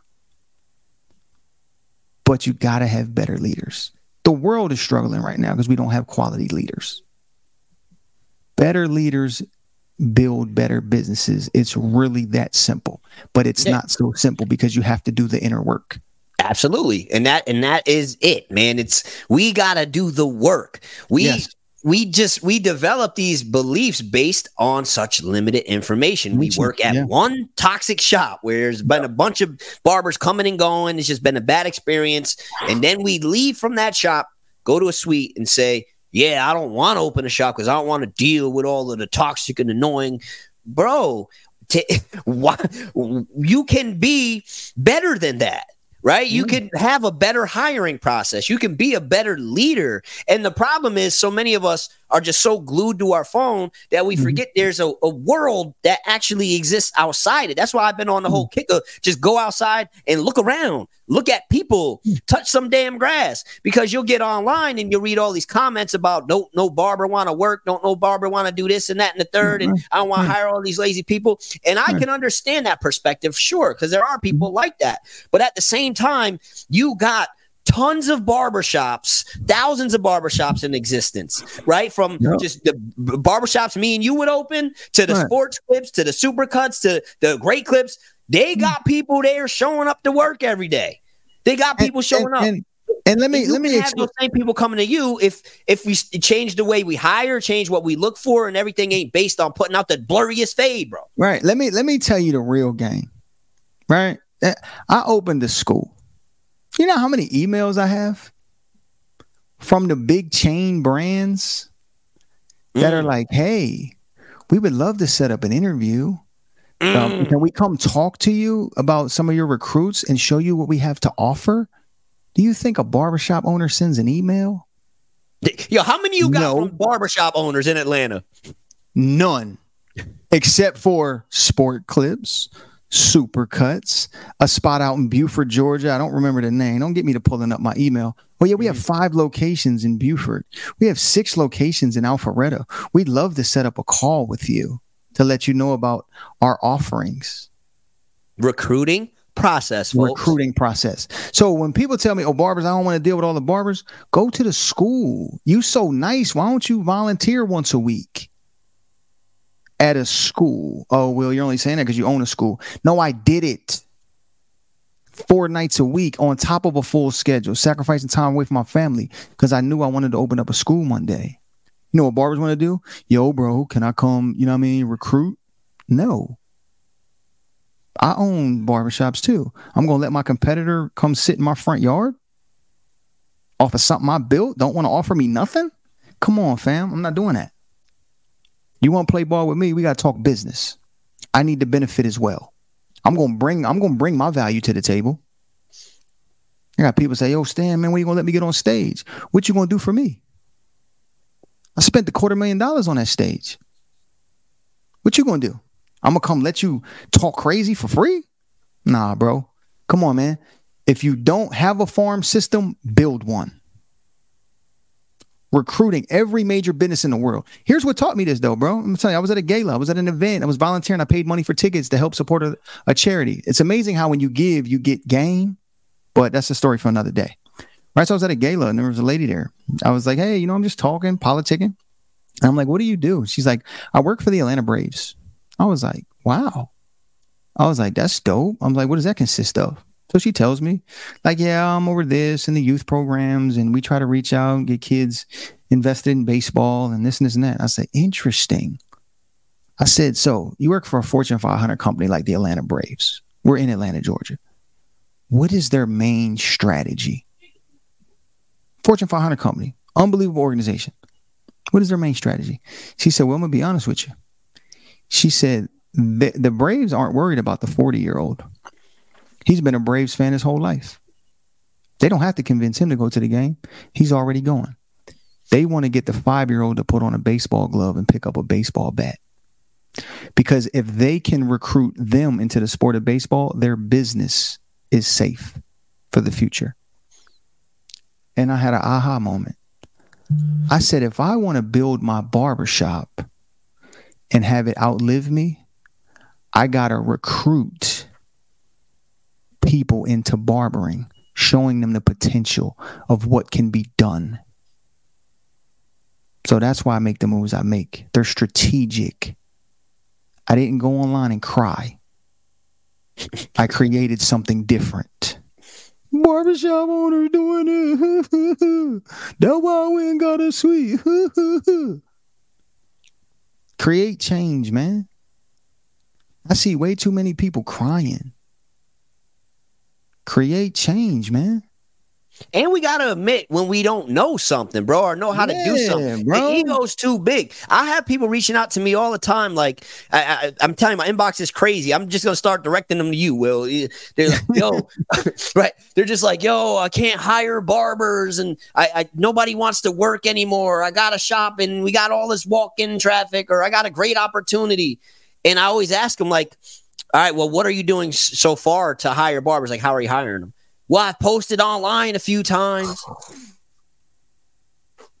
But Listen. but and here's the thing about that, Will, right? Because mm-hmm. it's it's these same people mm-hmm. that that posted online a few times and now they don't have success doing it. So now when you got somebody who's thinking about opening their own shop, they come across this person and this person's like, you know, nah, you're gonna struggle to find barbers and, and yada yada yada. And it's like they just did they don't know how to do it i'll give you an example of uh, something that i went through right mm-hmm. back when i i opened a shop back in the day i ended up closing it down i prefer mm-hmm. to have my one shop right now i'm cool with it i'm good mm-hmm. right but i mm-hmm. had opened a second shop and mm-hmm. when i went to uh, open the second shop when i went to the location there was a guy that was cutting in there it was him and he had two open spaces just him though he was sitting in there mm-hmm. and, and, and with his wife right so he was getting ready to leave the location, so I went to meet with the landlord.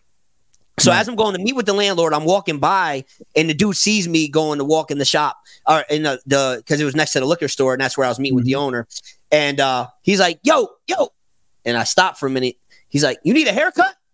And so I'm like, "Let me go walk in real quick, right?" So I walk in, I uh, I say what's up to him. He's like, "You need a haircut, bro?" And I, he just had this weird energy. And I'm mm-hmm. like, nah, I, I, don't need a haircut, but I'm actually I'm going to meet with the the landlords. I'm going to be the one that's taking this over when you leave. And uh, he just started going in on me. He's like, "Don't waste your time," and I'm like, "Why you say that?" And he's like, three months most. You'll last three months here at the most, and wow. and, and you'll close down." And I said, "Why you say that?" He's like, "Nobody wants to spend money here. Nobody comes in." He's had all these excuses, right? So I'm like, "Well, what do you do like as far as marketing and, and, and stuff?"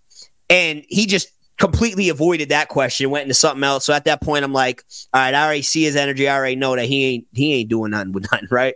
So mm-hmm. I just heard him out for a minute or whatever, and I was just like, you know, nice to meet you, whatever. I go talk to the landlord. We figure it out. He ends up um, moving out. I end up moving in, bro. We blossomed over there, right? For a few years, blossom, booming. We were on a street where the traffic was nonstop all day. We had a Cumberland Farms next door. We had this mm-hmm. place called Chicken Joe's that all the college students come to was popping. We had a car wash. We had a Dunkin' mm-hmm. Donuts right next door. We mm-hmm. had all of these businesses that are operating there. So for me, it was like, okay, if you're not busy here, there's just something you're not doing.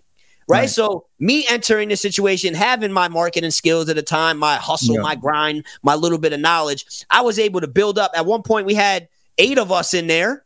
We were mm-hmm. we were booming. There was eight of us in there, mm-hmm. crushing it. Everybody was busy. Everybody was making money. But I I say all that because again, at, at a certain point, sometimes we just got to admit that we just don't know how to do certain things. It's okay to not know. So yeah. if you don't know how to hire people, how to recruit people, you don't know these things, and and your way of doing them as a barbershop owner is posting online, or if you're not yeah. a barbershop owner and you just think to yourself, look, I don't know how I would hire barbers, that's okay. You right. can learn. And then once you learn, you can go through the process. And guess what? You could ultimately build something that creates that passive income for you and creates mm-hmm. so many opportunities for you to be able to live this life that you guys say that you want that mm-hmm. that freedom that that flexibility and all that stuff that you guys uh, say you want yeah yeah i mean i don't you you hit it right on the head man it's it's it's the leader man at the end of the day everything rises and falls on leadership, man. A country, a household. Here's the thing, right?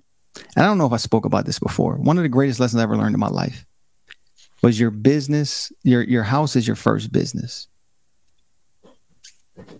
Most people's house ain't in order, so their business can't be in order. The first place you learn to communicate is with your spouse, if you have one. Then you learn how to handle your kids with kids' gloves. That's how you have to handle your barbers. But learning how to communicate effectively and inspiring people and leading by example is something barbers shy away from. We want to tell people what to do rather than show them. Your actions will always speak louder than your words. It's that damn ego, bro. I'm telling you. Listen, y'all, I've been cutting for 10 years and listen, this what you got to do. Nah, I say, hey man, do you mind if I show you something? I started a video with that. It got 11 million views. I was teaching basic fundamentals, but people were like, I love the way he communicates. He's gentle. I wish I had a teacher like that. I wish somebody would talk to me like that. I had a lady call me the other day at the school. She said, I want to transfer to your school. I got to go get my transcript, but I want to start in September. I said, okay, cool, let's do it. She said, but wait, I want to tell you why. I said, why? She said, the school I'm at now, the teacher is an ex correctional officer. I feel like an inmate, not a classmate. Mm. And I said, yo, so true. All of our problems, I believe, can be solved with better leadership and situational awareness and the ability to communicate. But it's not taught. Where if you don't learn how to communicate, where you where you gonna go to get it? Where are you going to get it? Somebody got to teach you or train you, or you got to read some books or something. Nah, we ain't trying to read no books. We'd rather watch YouTube. Eh, we think a better haircut is the better way, and it's not. I'm sorry. right? And it's just it just is what it is, man. So, you know, if you grow as a leader, your bit your life gets better in every area. I'm a better father, a better husband, a better business person, a better teacher, a better owner, a better friend. Leadership is the way, man. We gotta start paying attention and becoming better leaders for sure. If the haircut was the determining factor, guys, every barber would be rich. It, it, if the haircut was the determining factor, there would not be 1,850 sports clips. Right. 4,440 great clips, mm. 2,220 supercuts. If Y'all the haircut was bash the their haircuts. Every, right. Everybody I know says, "Well, go to sports clips then. Go yeah. to supercuts then. Yeah. Go to great clips. Great clips got four thousand four hundred and forty locations. Yep. So if it was solely dependent on the haircut, how could that happen? How could that exist? How would they stay open? Right. Here's another thing I want to touch on too, Mar. Success loves speed. Success loves speed. You know, in supercuts, you know their business model? Anybody who's ever worked there will tell you this. You have to get the haircut done in 15 minutes. You have to get the haircut done in 15 minutes. That's yeah, their business model. They, they, last longer than that, they, they get in trouble. Yeah, you're, they train you 15 minutes and they're out of here. You got to get done in 15 minutes or you get a deduction in pay because you're you're messing up their business model. But we think taking an hour is detail. Nothing is more valuable than a person's time. We see it every day in business. Speed kills. It kills in sports, it crushes in business. Speed, man. Yep. I see somebody got my boy John Maxwell. That's that any leadership books, you can study John Maxwell. I've studied him for the last 12 years. I read over 20 of his books. I've been to over five seminars. I'm a certified leader, speaker, and trainer on his team. Stop watching so many YouTube tutorials on how to do blurry fades and start listening to some John C. Maxwell audio books stuff, and start signing you, up for his courses and classes. I train I train his leadership lessons on Tuesday nights. I have six I have five six people on there. I don't even market this because it's only for people who are serious, who DM me and are serious. And all of them are shop owners, except for one. But she's an aspiring beauty bus owner. She does eyebrows. Her life is transformed in the past year. She's been on, there on with me every single week. We don't stop. I actually wanted to when I first opened the school because I knew my life was going to be busy, but they asked me not to because it was changing her life, so I didn't. Tuesday night, tomorrow night, I'll be on eight o'clock. But that's what we that's what we do, man. We we train people to be better leaders and it's transforming their lives in every area of their lives. Ain't nothing like growth, man. Absolutely. And I see uh, somebody said great clips is is 13 minutes. And then uh, says, uh, haircut done 15 minutes. I have to fix the next day where, where I'm at. And I get it, bro. I, I, I oh. get why we value the art of it and we are the type that want to you know uh, uh, be the the best hair cutter possible and there ain't nothing wrong with that there's not guys but at the same time what you have to understand your ability to be able to to charge more and mm-hmm. your ability to be able to to acquire more clients and things of that nature yes, the haircut is definitely a, an important part of that, but there are just so many other variables. And I, I hate to break it to you. I say this all the time, and I'm going to continue saying it. If you just step outside, guys, yes. and you look around, and you what you will see is people like Will. Look at Will's mm-hmm. haircut right? Oh yeah, yeah. Look at Marv's haircut. Right. okay. These ain't gonna blow you away, right. but it's good enough for us to be able to walk around in public with. and you're gonna see a lot of people out in public walking around with haircuts that me and you will look at and say, "What is that?" I just explained this earlier when I was on my live. I was in Jacksonville this past weekend for four days, right? Mm-hmm. I went, number one, I went to a barbering event.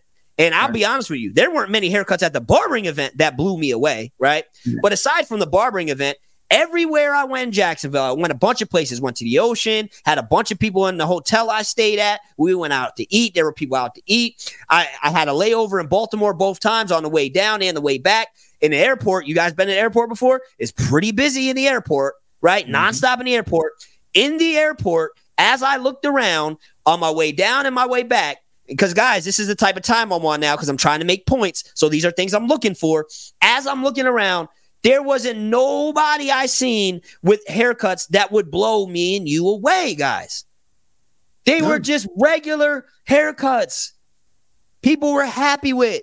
I seen some good ones, and I seen some where it's just looking crazy Mm-hmm. right? And I say all that again, not to say that you shouldn't at all care about the haircut. No, you should absolutely. But what what's going to allow you to be able to charge more, right? What's going to allow you to be busier?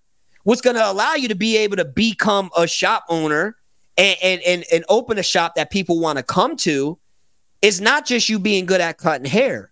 It's all the other intangibles, bro, Yeah. that are so much more important than the blur of the fade. Yeah.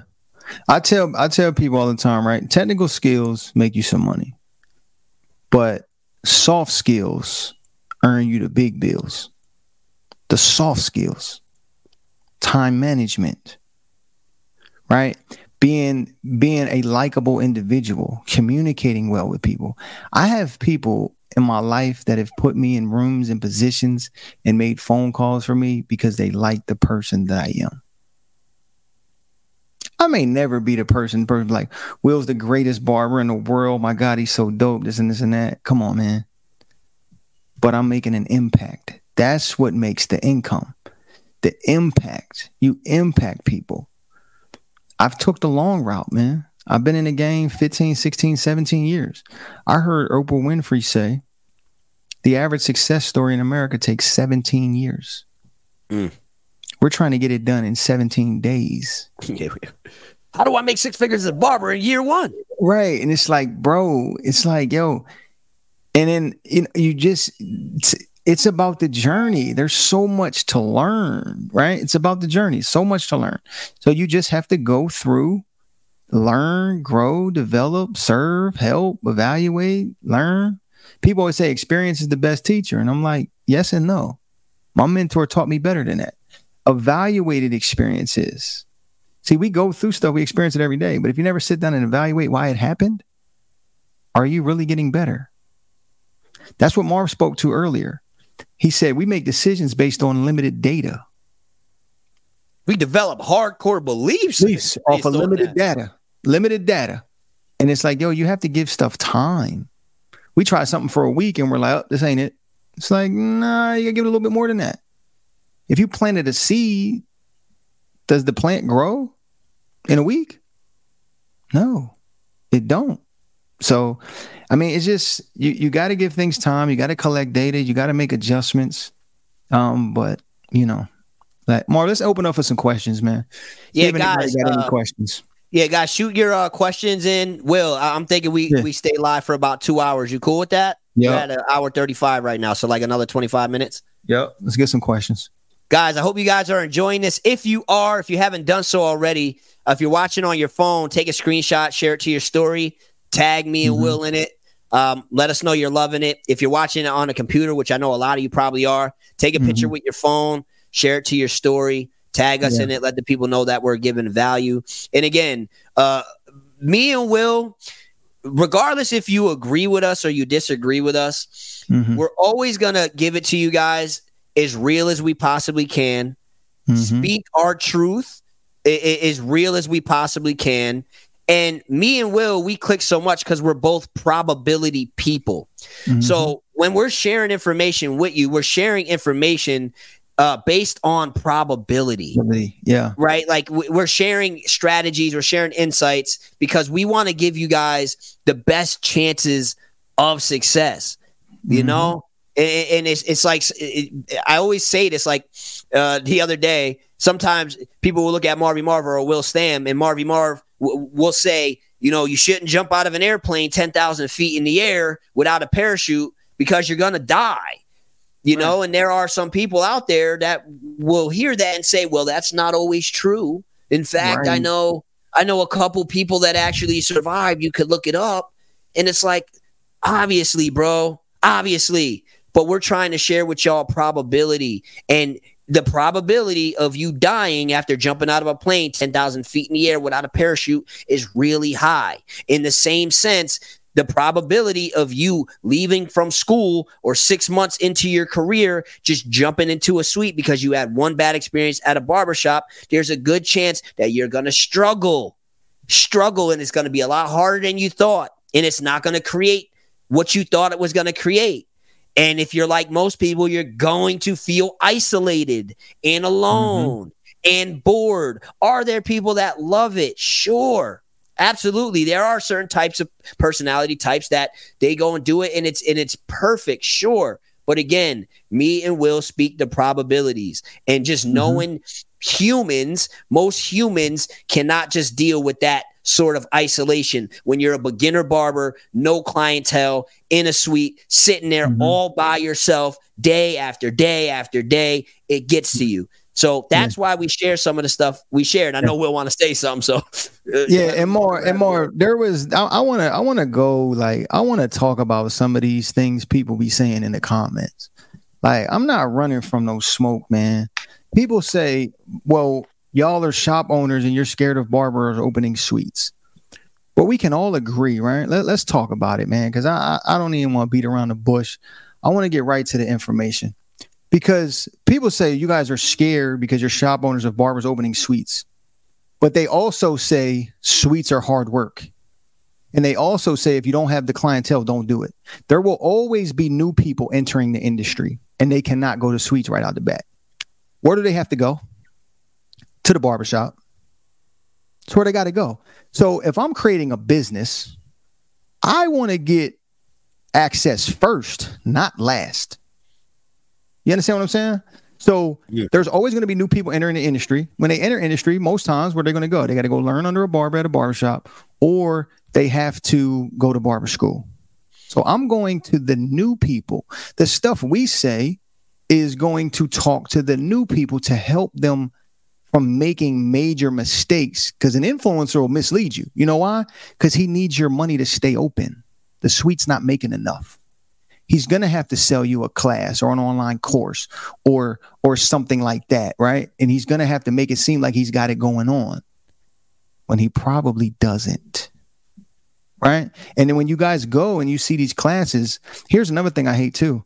They get the interview from you before you apply the information and use you as leverage to get them more people. You don't even know if the information they told you works yet. Mm. And they keep doing it because they need to keep making money off of other people. It's like, yo, I can give you some information. I just showed you Chase. I told y'all the scenario. He's on here and he told you he bought the barbershop. Bought it. Not oh oh, you know what I mean? I ain't get no no no interview with him about that. He can come on here and say it but it's real life examples of that stuff where these people's lives have changed. I, I, see so many people. They're like, "Oh, yo, what you think about the class?" And they take a bunch of pictures and a bunch of videos. And they're like, "Yeah, yeah, it was lit," but they didn't even give the information a chance to work. Go get a result, then tell me you helped somebody. Mm. Right? So it's like people you they because they, they keep doing this stuff because they have to generate more ways to make money. And then you can always spot it. I'm gonna, I'm gonna show you the major keys, right? People say, "Oh, now taking new clients." Well, I wonder why. Why did you ever stop? Right? Why'd you ever stop taking new clients? Right? Isn't that how you scale? New generation? No, I mean new leads into your business. Isn't that the lifeblood of any business? So you just gonna cut your books off? And now you opening them back up. Now you opening them back up because nobody bought them classes this month. you know what I'm saying? Like Let's call a spade a spade, man. We, I mean, barbers. Oh, I charge this. You go in there and all their books open, wide open. It's like, come on, bro. Like, what are we doing here? Y'all got to stop believing everything you see online. You got to oh, understand, oh, guys. Check, man. You got to fact check. You got to just because somebody posts something doesn't mean it's true. I don't know if you guys like forget that when it comes to online. Like people right. lie. People lie, and they, they lie, especially when they know it will get them clicks. Yeah. You know what I'm saying? Like fact check some stuff before you just believe it. And this is again why I keep telling you guys, you got to stop just staring at your screen and get in tune with actual people, like actual people, people. instead of just yeah. believing everything that pops up in your feed. Oh, I know this one barber, he makes 25k a month behind the chair. No the hell he don't. No, he does. No, he does not. not from cutting it. hair behind a chair. He does not make 25k a month. No, he does not, bro. Not in no way, shape, or form. Yeah, look at it. He posted. I don't care what he posts. Run some math, bro. He's not making 25k from a suite behind Yo. his chair. There's Yo. other re- if that is the case, there's other revenue streams. Not them Yeah. cutting hair. They ain't there ain't Right. people driving two and a half hours to come see him and pay him four hundred dollars a cut. Y'all need to stop believing this. This, This gets said because it's it's interesting, it's shocking. because it gets somebody to sign up. It gets somebody to sign up for the new class. Right? Come on, guys, we gotta oh, fact check People stuff. are like people are like, see, this is the problem I have with it, right? Too many people want to brand build instead of build an actual brand. Right? There's like social media has been like a gift and a curse because people can go online and put whatever they want out there. Before social media, you had to actually walk up and fit, find out. I tell people, like, you think I'm lying? Pull up on me. Marv's been to a couple of my Airbnbs. He's been to my school. He's been to my shop. All of the stuff that I talk about, Marv has been to those places. They're real. He doesn't let me come get on his platform for nothing. He's like, yo, I see what's going on here. So it's just like, you got to fact check people. I can't just hit Marv up in the DM, yo, bro, let's go live. Marv's gonna be like, bro, no. like, what have you done? You know what I'm saying? But he's earned that right. He's built an audience by truth telling and talking about things that other people are scared to talk about. So it's just like, yo, like you have to fact check stuff. Yeah. Like it's like it's it's crazy, right? We'll be like, all right, this man, this is dope. And then barbers are always like, they never admit their losses or their failures. And they're like, oh, I moved on to the next thing. And everybody's in the comments, yeah, bro, I'm proud of you. Bro, what? What if like I was taught longevity breeds credibility. Longevity breeds credi- credibility. Anybody can be hot for a season. Mhm. Anybody can be hot for a season. Can you sustain it? Mm. We see businesses come and go all the time, right? Might make you a little money, might get a little come up. But eventually, if you're faking it till you make it, you only can fake it until you get found out. Once people find out, now your credibility shot. Mm. So I mean, let's, you know, uh, yeah, Let's answer a few questions. And Okay. uh I know me and you could rant. We Yeah, we like to give sure. long in depth answers. Let's try to answer a few of these and uh try to give them like quick, you know, the, the 30, 60 second got you. Instagram reel answers so we can try to get through a handful of them. So um uh when is that course coming on how to open a barber school? I'm ready. Hit Will up. Hit him up. Hit him up. This is what you do. DM bug, Will bug me for it. Yeah, bug me for it. Listen, but I, I, I gotta build- and gotta say build this team. mentorship. All right. There we're go. putting something Yeah. together. We mentioned this last conversation where we're Yeah. putting something together where we're going to mentor uh, people. Uh, it's going to be dope, right? So if you guys are Oh. interested in working with me and Will and what we're building, um, DM either one of us or both of us and say mentorship. So that way we can put you on the list to be able to reach out um, to you to, to involve we, you. we- But we uh, talked about two main things, right? And here's the here's the dynamic duo, right? We all can cut hair and stuff, right? Marv can teach you cutting, I can teach you cutting, right? But Marv is going to teach you all of the marketing stuff. I'm going to teach you all the leadership stuff. Those are how you build large businesses. So Mm. that's just a little insight. Yes, sir. So, Marcus will uh, handle this one. Uh, what's the most effective way to build clientele as an apprentice in a new shop? as an apprentice in a okay a new shop what's the most effective way to build clientele. All right obviously if you pick a good location that helps you by default right? What i like to do is i like to go and give out free samples. I love the chick-fil-a model right? Because all you're trying to do is get people to see your skill set right? If you tell people like yo i'm $50 but they don't know you they haven't heard your name it's a hard conversation to have.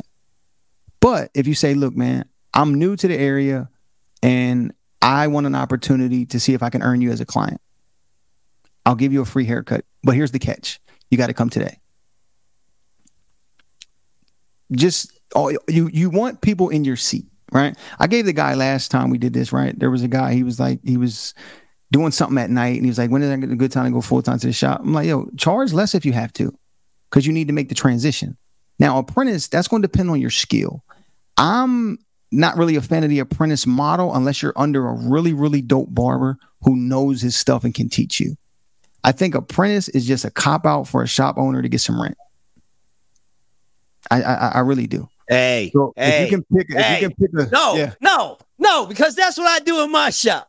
No, I, I, I want to say something because I agree with Will 100%. I think in a lot of instances, the uh, apprentice uh, model can be a cop out and you can Mm-hmm. end up under some um, real crappy uh, leadership and in a real mm-hmm. crappy system. You know, I'm, I'm just lucky because in my state of New York, we can do that. And mm-hmm. that's the way I've uh, uh, built up my shop, right? Like mm-hmm. my younger cousin apprenticed under me. I had mm-hmm. a few clients that were at spots in their career where um, they weren't happy with what they're doing and i knew they would be good barbers because i looked at character and i know mm-hmm. certain things can't be taught right mm-hmm. i know haircutting can be so mm-hmm. i end up apprenticing them and they're in the shop and we got like such a dope team so it, it, it, it has worked but i mm-hmm. would also argue i'm the anomaly in this situation so that's why i mm-hmm. understand what, what will's saying that he's not i've heard I've, I've, I've apprenticed somebody barbers if you don't already make sure you follow at Will Stamm on all social media platforms. Stamm spelled S T A M M. My homie Will is doing some amazing things in the barber industry, and he's got a, a lot of really, really cool stuff coming up. So you're gonna want to stay posted on everything that he has going on. Also, take a screenshot, share this to your story, tag me, tag Will, let us know your thoughts. So that way we can show you some love. We appreciate you for listening to this entire conversation. And make sure you share it with a friend too. If you feel like you got a lot of value out of it, which I'm sure you have if you're this deep into the convo. So make sure you uh, send it to a friend and then tell a friend to tell a friend. All right. And also, one last thing before we get back into the episode, you already know. Stop by itsmarvymarv.com. If you haven't already, go ASAP. Check out some of the barbering apparel. Got a whole bunch of cool stuff in there. Check out my courses I got at itsmarvymarv.com and take advantage of the free resources we got available to download. All right, so let's get back into the podcast and let's finish this thing up. Right, and here here is here here is uh, what happened. I apprenticed him at my first location. He stayed with me seven years. Ultimately, became a manager. He owns a shop now. I couldn't let him get away with that, Frankie. Right. I had to be like one of these suite owners that was like, you know, hey, you can be successful. I had hey, to man, do it. Hey, ah. me, hey, me and Marv can agree to disagree, and we can argue too. I mean, hey, listen. One thing about Marv and myself, we feel strongly about how we feel, and we're not scared to say it.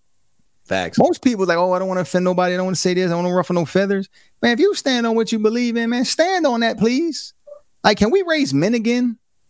Facts. so we can stop being cowards. And oh, I, I, I, I, I mean, we toe tapping. Listen, man, we just let everything fly. We tolerate everything, Bro. set no boundaries, yeah, have no beliefs. It's like, come on, you know, dog. do what's best for you. Yeah, right. do what's best for you. I don't want to hurt your feelings. Yeah, yeah. It's like, come on, bro. Own different strokes. For I different tell, I tell I people, stupid idea. I tell people all the time. Listen, I don't agree with that. You can still go do it anyway, but I'm on record that I do not agree. Point blank, period, it. man. You don't have to agree with me all the time. I don't agree with a lot of the stuff people do. Some of the stuff I think is goofy, but hey, it is what it is. Right? That's what you want to do. Cool. Just make sure you own them results when you get them too, though. Mm. Right? Don't play the blame game now. Right? Mm. So where was I at, More? I was saying something. Oh, about the apprenticeship, right? Yeah, about yeah, the uh, apprenticeship model. One of the guys he apprenticed under me, he got his license, got him a career, got him whip, and now he owns a barbershop. shop right? I have multiple people who grew up in my shop. And when I say grew up, like fresh from barber school, grew up in my shop and they own shops now. I have guys who grew up in my shop and they went and got suites. A couple of them drive trucks now. Mm. A couple of them do mobile barbering. A couple of them went and got jobs. So when I speak on certain stuff, I'm not speaking on stuff that didn't hasn't happened. I got some guys who worked in my shop temporarily and then they just decided I wanted to be by myself. That's cool. And they own suites. I mean, they don't own suites, but they rent them. Right. So that's cool too. So I, I, I'm speaking from knowing what I'm talking about as far as how it goes. Right. But the model that's worse than the suite model that me and the type of model that me and Will don't like, you know, that version of suite model. The one model that's worse than that is the mobile barber model. That mo- yes. that that that make no sense at all. Don't even think about it. Yeah, it's it's crazy to me. And they're like, and then and then especially in Atlanta, Georgia, they're like, Will, why don't you open a mobile shop? I'm like, yeah, I'm gonna sit in an hour and a half of traffic for a hundred bucks an hour and a half later. No, sir. And I got drop. Unless all your people on one side of town, just put a shop over there, fam. Like, mobile barber idea oh. is the oh. worst idea in the barber industry. You can put me on record as saying it, and you can send all the mobile barbers for me if you want to. I actually know a few of them. I think they're pretty cool people, but that model is the dumbest model I've ever heard. Man, what? But, I, but they'll get on Instagram. Hey, I make this much money, and I'm just like, "Where's the facts, bro?" D bless, D bless. Didn't you open? Didn't you just open a barbershop though, homie? This is my guy. He yo, his uh mobile joint is fire. It's mad nice. The the uh, actual mobile. I think he just opened the shop. Shout outs to D Bless. He said, "Hey, Marv, I love you guys." hey, me and Marv have no filter, man. It, it, it's it, it's all good. So, well, somebody got a question for you. Yeah, Did you finish your point, or am I cutting you off? Did, no, did no, no. That's your- good. Yeah, I, I was okay. pretty good, man. I just said apprenticeship model is just if you're not under the right barber, it ends up you get 300 hours and they never give you your books, never, and then you never learn the theory. You can't pass the test. It's just it's drama. I got a guy right now wants me to train him to take the state test because he worked under apprenticeship model and he got all he got his hours. He's like, well, I don't know nothing. I said, well, I'm sorry, but he paid booth rent for two years. Yeah. D Bless says, see, I told you, my homie said, hey, I have the mobile shop. He had the mobile shop. He just opened his barber shop. Guess what's gonna happen to that mobile shop? Guess what? D Bless, hey, move smarter now, dog. You know what I'm saying, bro? oh my gosh, yo, he's crushing. That's my homie right there. But um, yeah, so uh, Bakari Keith said, uh, how to leverage Google to work for us, like reviews. I heard Will say leverage to get more leads. How does one do that? What are leads for more clientele? My shop is right in front of a mall. Okay, so there's a couple things you can do for leads, right? You can, I always tell every barber to use Google. It's just a free resource, right? And then I tell barbers in the shop, right? Instead of getting on like these these uh, platforms and stuff, getting your reviews there where they market to your competition, have your clients write a Google review for the shop you work at and just mention your name. Mm-hmm. Google is the top search engine in the world, not your mobile barber app. I'm sorry. Mm. And Google is local. It's right there. It's going to give you businesses that are right there. I tell all my barbers, hey man, go go get a Google review and just have your name mentioned in it. It generates more leads than they ever imagined. So that's how you leverage Google, right? The other thing is leverage the relationships you have. When you do a dope haircut, tag the person in the Instagram post. They're going to share it. Some people, you may you may find you a micro influencer that you didn't even know was a micro influencer. If he reshares your post, you just borrowed his influence, which is a form of leverage. Right? You're leveraging your network right? So you can do that as well. Also, I tell people go to local spaces, right, where they have restaurants and businesses and stuff. Go get a relationship. Relationships create the best leverage. Relationships and money, right? But you need both, right? Money alone can't do it. You need relationships. If you can leverage relationships, it will pay you dividends in ways you never imagined. I have one client who has referred me over 60 people. One person. It's crazy. I tell him, I said, look, I need to get you stock in my business. You know what I mean? So I made him my business partner on some real estate deals. So he, he got it back. We're like the best of friends, but you can leverage relationships. He's referred me all them people over the years. And time and time again, you can you can create leverage that way. You also can use um what I was saying. So I said Google. Obviously, you need your own self promotion. You're gonna you're gonna need that and then develop an incentive for your clients too, right? If they give them a free haircut if they send somebody, right? All you need is a new lead. It's up to you to make that count. Okay, so those it. are a couple ways that you can leverage. And just to they piggyback, don't, don't cost you anything.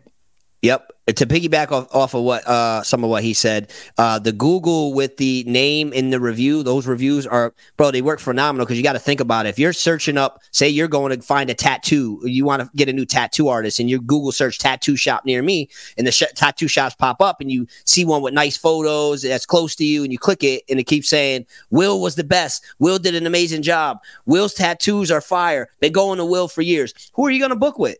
You're gonna click the website, you can see all these other people. You're gonna book with Will, right? So that is one key element that you definitely mm-hmm. want to make sure you add if you don't own the Google My Business for the shop you work in. Now, if you mm-hmm. do own the Google My Business for the shop that you have, I would say invest money into ads and and come with some come up with something that's like a, a strong statement. So, for example, when I was running Google Ads and I in my shop that I had in Troy, I would put come see why this is the best barbershop in Troy. Something bold like that, right? Mm-hmm. And I would run 10, 20 bucks a day. And guess yep. what that did? It my phone would ring at least five to ten times a day with new people looking to book an appointment or people yep. walking in. And I asked them, How did you find us? They said Google, right? So again, to piggyback off of Will, what Will's saying, Google, if you can get good with Google, um, yeah some of the social media stuff he said works as well. Mm-hmm. Again, shameless plug. I do a marketing course, social media marketing yep. course. So uh, come work with me, course family. Shout out to all of y'all in here. If you mm-hmm. do want to sign up for my course, DM me after we get off this live. Say course promo. I'll give you some money off, mm-hmm. give you an incentive to sign up. All right. But social media is super powerful. You got Google social media, and then like Will said, the free haircuts. If you can get good with that, it's it's yeah. a wrap. You don't need more than that when it comes your, to your clients are your, your best marketing strategy. Your yeah, own clients. Sure. They're your best marketing strategy because they have influence in their network already. If you get them to say, yo, go to my guy, that's about as done as a deal as it gets. And yeah. it costs you nothing. And then ask for referrals. You a- you have not because you ask not. That's a fact. You don't ask for Google reviews. You don't ask for referrals you just nice like that. So people gonna see this post and that's it. Ego. Ask yeah. man. You have you have not because you ask not. You gotta ask for it. People and that's why I think people struggle so much. Nobody asks for help. Yeah. Period. That Nobody ego. The ego. Y'all, we would own. rather not we would rather remain dumb than look dumb. For sure. We would rather we would rather not know the answer than to feel embarrassed. Bro, yeah. ask the question. Ask for stuff. If you don't have the Google review, bro, your clients love you. They will leave yeah, the review. For they sure. you. I got a you know? I got a I got a girl, right? She she is she's on my team now. She's been with me about three weeks. And she worked at a shop that paid her $14 an hour. She's in my crossover program. I said, look, man, come over here on this side. It's different over here three weeks now. She's got 15 Google reviews on her mm. Google page. Go look at it. Her name is Miko. She came, she watched me on YouTube years ago and found out I had a school in Atlanta and she signed up right away. And we're changing her skill set almost overnight. She's been with me a couple months. And like she's on fire right now. And go see the reviews. You'll never claim her as like the best barber you ever seen, but she got 16 people in her first three weeks calling her name. What do you think that's going to do? But, you know, I don't know nothing. I love it. Um, what's your opinion on having additional chairs at your suite? You own a barbershop. It's, it sounds better calling it a suite than calling it a small barbershop, right? Bro, y'all, listen, guys, we got to stop this ego stuff, man. We got it's it's you'll come to my suite. It's a small barbershop, and that's okay, right? Yes. We we start small and grow bigger. You know what I mean? It's always yeah. interesting to me when I see so many of these people when we have the suite conversation sit here and just solely defend the suite idea when they're running a small barbershop. Maybe maybe we just maybe we just need to start calling them one chair barbershops. Yeah, right. Yeah, facts, facts. Let's just call it that. It's like, bro, I'm not talking. Like, you got two other people, three other people working with you. Like, you're so running then, the barbershop model. If we call it, if we call it a one barbershop chair, a one one barbershop chair, because that's what it is, right? A one chair barbershop. And then if this question is, what is your opinion about adding additional chairs to my one chair barbershop? Great idea. Yeah. Let's change the word. Yeah. Great idea. So shout out to Bahab uh, he's course family too. He says, what if the suite is in your house and you're paying your mortgage instead? You mean your one chair barbershop is in your house? It's a suite, Will. A suite sounds better. Okay, I'm sorry. Your one. If you call it a suite, you can charge clients more. Remember? No, no, no, no, no. So your one barber chair, it's at your house and it's paying your mortgage. I think that's actually pretty suite, smart. People pay premium prices, bro. You remember that's oh, the rules. Got you. Okay, so what if the let me let me let me look so I can see it. What if the one chair is in your house? And you're paying your mortgage instead. I think that's great. If that one chair is helping you pay your mortgage and there's no other bill attached to it, dope. And then if you put two more chairs to make sure you have three chairs in your house, if you're okay with inviting people that you may ultimately not like into your house for a business opportunity, if you're willing to take that risk, go right ahead. I totally agree. I'm of the mindset, right? That I, I learned this a long time ago from my man Jim Rohn. He taught me this. He said, as a kid, he said, I believe every kid should own two bicycles, one to ride and one to rent. So if you take that to the barber model, I believe every every barber should own one chair and one to rent. At least one to rent. it. Will, how much do you charge for students? You said no financial aid. Uh, its tuition is ten thousand dollars and is split up over twelve months for full time and eighteen months part time. It's also thousand dollars for your kit, so it's eleven thousand dollars total. So it costs two thousand dollars down to start the day program, and then seven fifty a month for twelve months. It costs thousand dollars down to start the night program, and then five fifty six a month for eighteen months. Okay. Uh, what advice do you have for someone who has a part time job and still barbering? Unfortunately, barbering isn't making ends meet, wants to become a barber full time. Uh, my advice would be learn as much as you can about mar- marketing. I remember Marvy Marv told me that it changed my life forever. so he said, "Bro, learn as much as you can about marketing." I said, "Okay." So first thing I did was took his class. Second thing I did was start buying books about marketing. Third thing I did was attend a conference about marketing. Fourth thing I did was get over myself and start marketing. Fifth thing that happened was I gained 70,000 followers on Instagram and 84,000 on TikTok. Barbers did the work. Yeah. I love it. What are three books you'll read or you've read about uh, leadership? The 24 Irrefutable Laws of Leadership by John C. Maxwell. Uh, How to Win Friends and Influence People by Dale Carnegie. And The Five Levels of Leadership by John Maxwell. Great books. And what I will say, I want to make sure I point this out because I don't want you guys to fall into the trap that I once fell into. Don't become uh, allergic or, or become addicted to information and allergic to execution. So what I mean when I say that is Will is get he just gave you three books. Don't be the person that just flies through the three books, but don't implement anything that you learned in the three books, right? Alex Hormozi said it's better to read uh, one book a thousand times than to read Yep. a thousand books one time, right? Yep. So the most important thing is when Will gives you these books, Mhm. right? Which I agree with those books. I'd share them same ones. Do your best to read it, absorb it, and most importantly, implement it because that's what's going to make Yeah. the difference. The book that changed everything for me was the 15 Invaluable Laws of Growth by John Maxwell. It's the I call it the green machine. Now, obviously I'm certified in all this information because I've studied it. I've listened to the the all, all the all the all the audio videos. I've read all the books. I've studied. I have worksheets for every single one of these books I've mentioned and I teach them on Tuesday nights. It's exactly what I do. Right?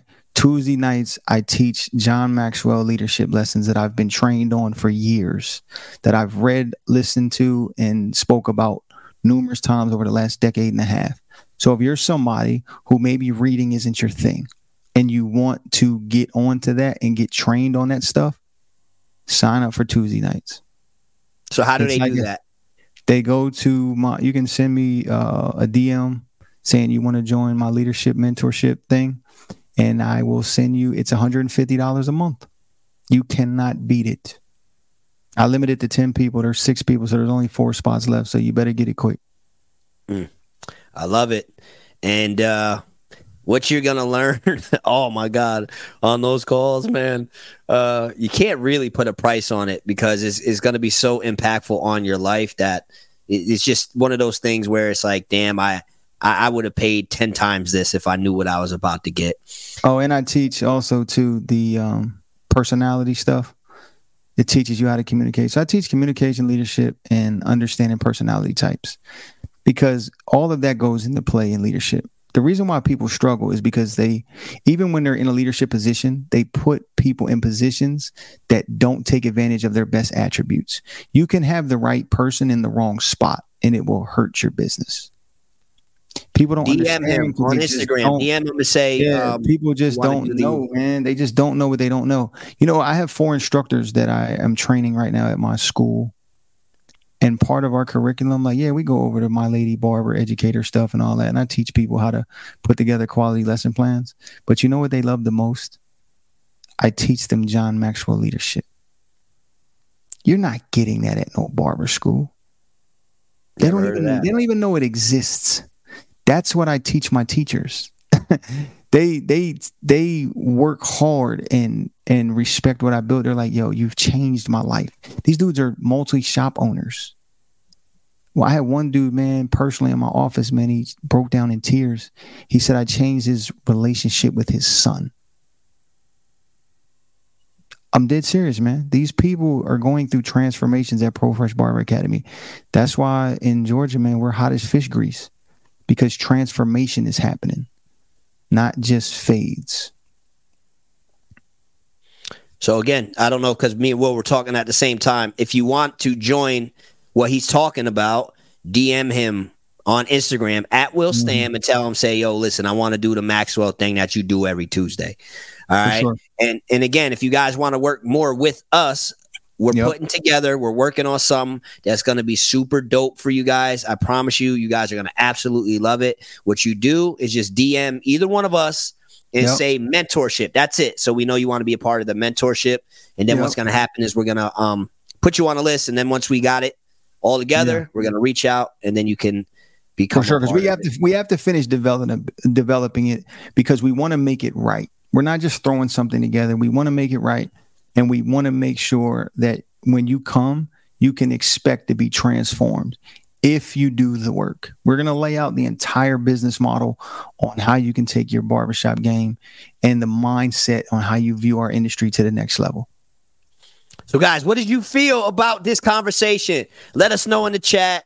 If you haven't done so already, uh, if you're watching on your phone, take a screenshot please take a screenshot, share it to your story, tag me and Will Stamm in it so we can show you some love. If you're watching mm-hmm. it on your computer, like most of you probably are, take a picture of this, this your computer, share it to your IG story, tag me, tag Will Stamm yeah. in it, yeah. so we can um, show you some love. And again, make sure you uh, DM us and say mentorship if you want uh, us to put you on the list for the mentorship. Will, I know we uh, sure. we were going to do two hours. It's two oh eight. Uh, right. you you trying to leave him with any last thing before we wrap this up? Um, I don't think so, man. I think we touched on it. I know everybody was expecting us to like bash suites and stuff. That's not what me and Marv are here to do. We're here to give you the entire story.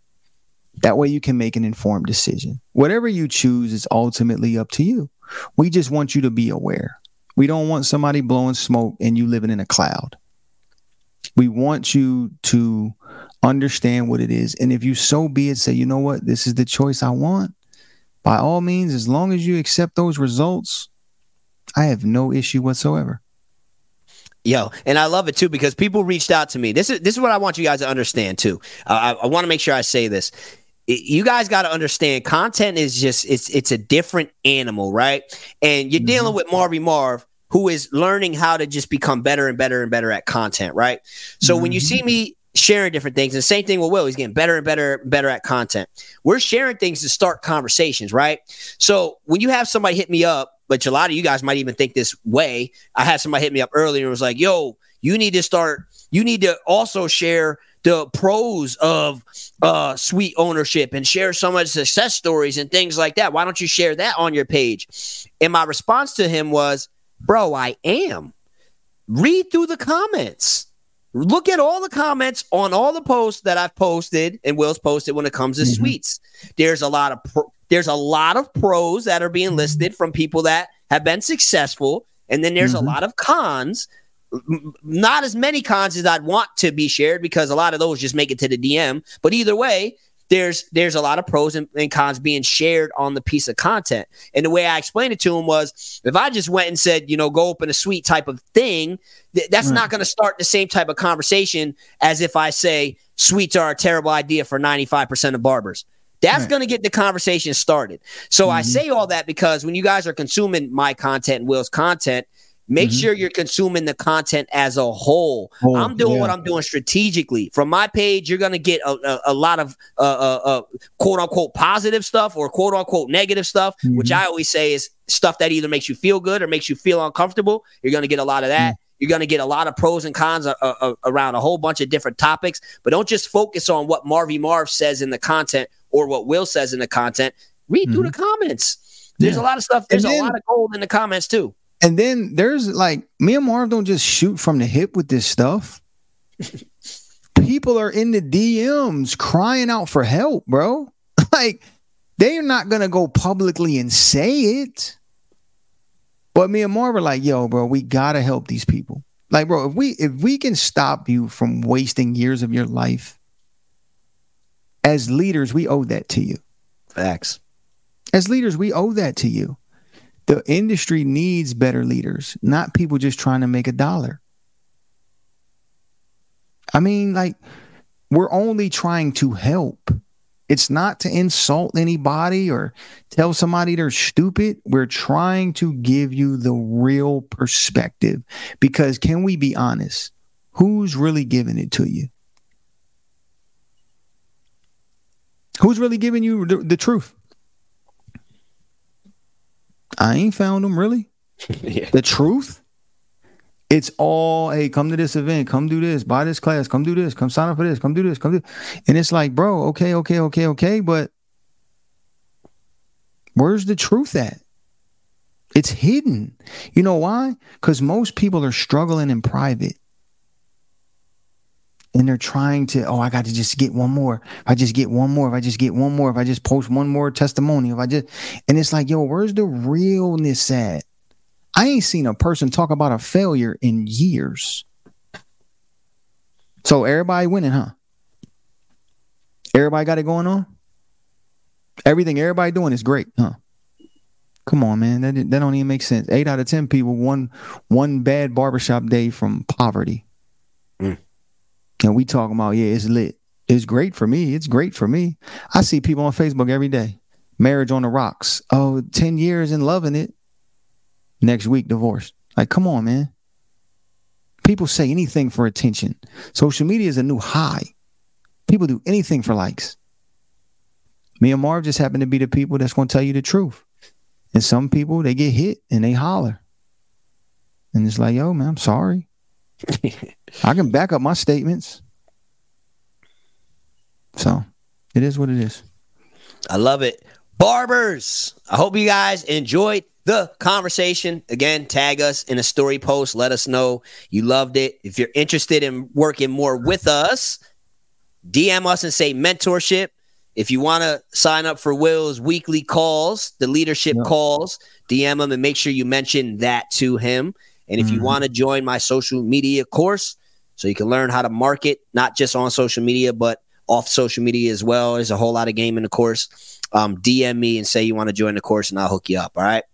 So if you ain't got nothing left for them, well, I think we gave them a, a great conversation. They seem to love it.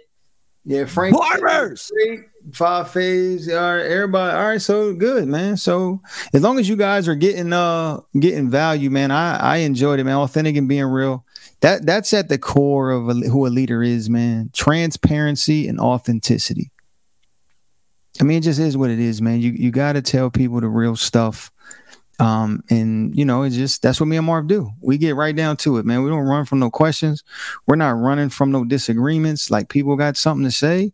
Hey man, come come speak your mind. It's fine. Like, listen, I will disagree with you and still be your friend. I'm so serious. I ain't gotta hate you. I'm I'm too busy worrying about what I got going on. I ain't worried about, but I do want to. I have a responsibility. And if I want to call myself a leader, I have a responsibility to tell the truth. That's all I'm trying to do. That's it. And you're doing a great job of it, Will. Farmers! Farmers! Appreciate y'all. Appreciate y'all for tapping in. Until next time, keep chasing greatness, keep pushing, and uh we'll tap in with y'all soon. All right. I'll hit you up, Will. We we All we'll, right, bro. We'll off for the cameras. Appreciate y'all. Barbers. Barbers.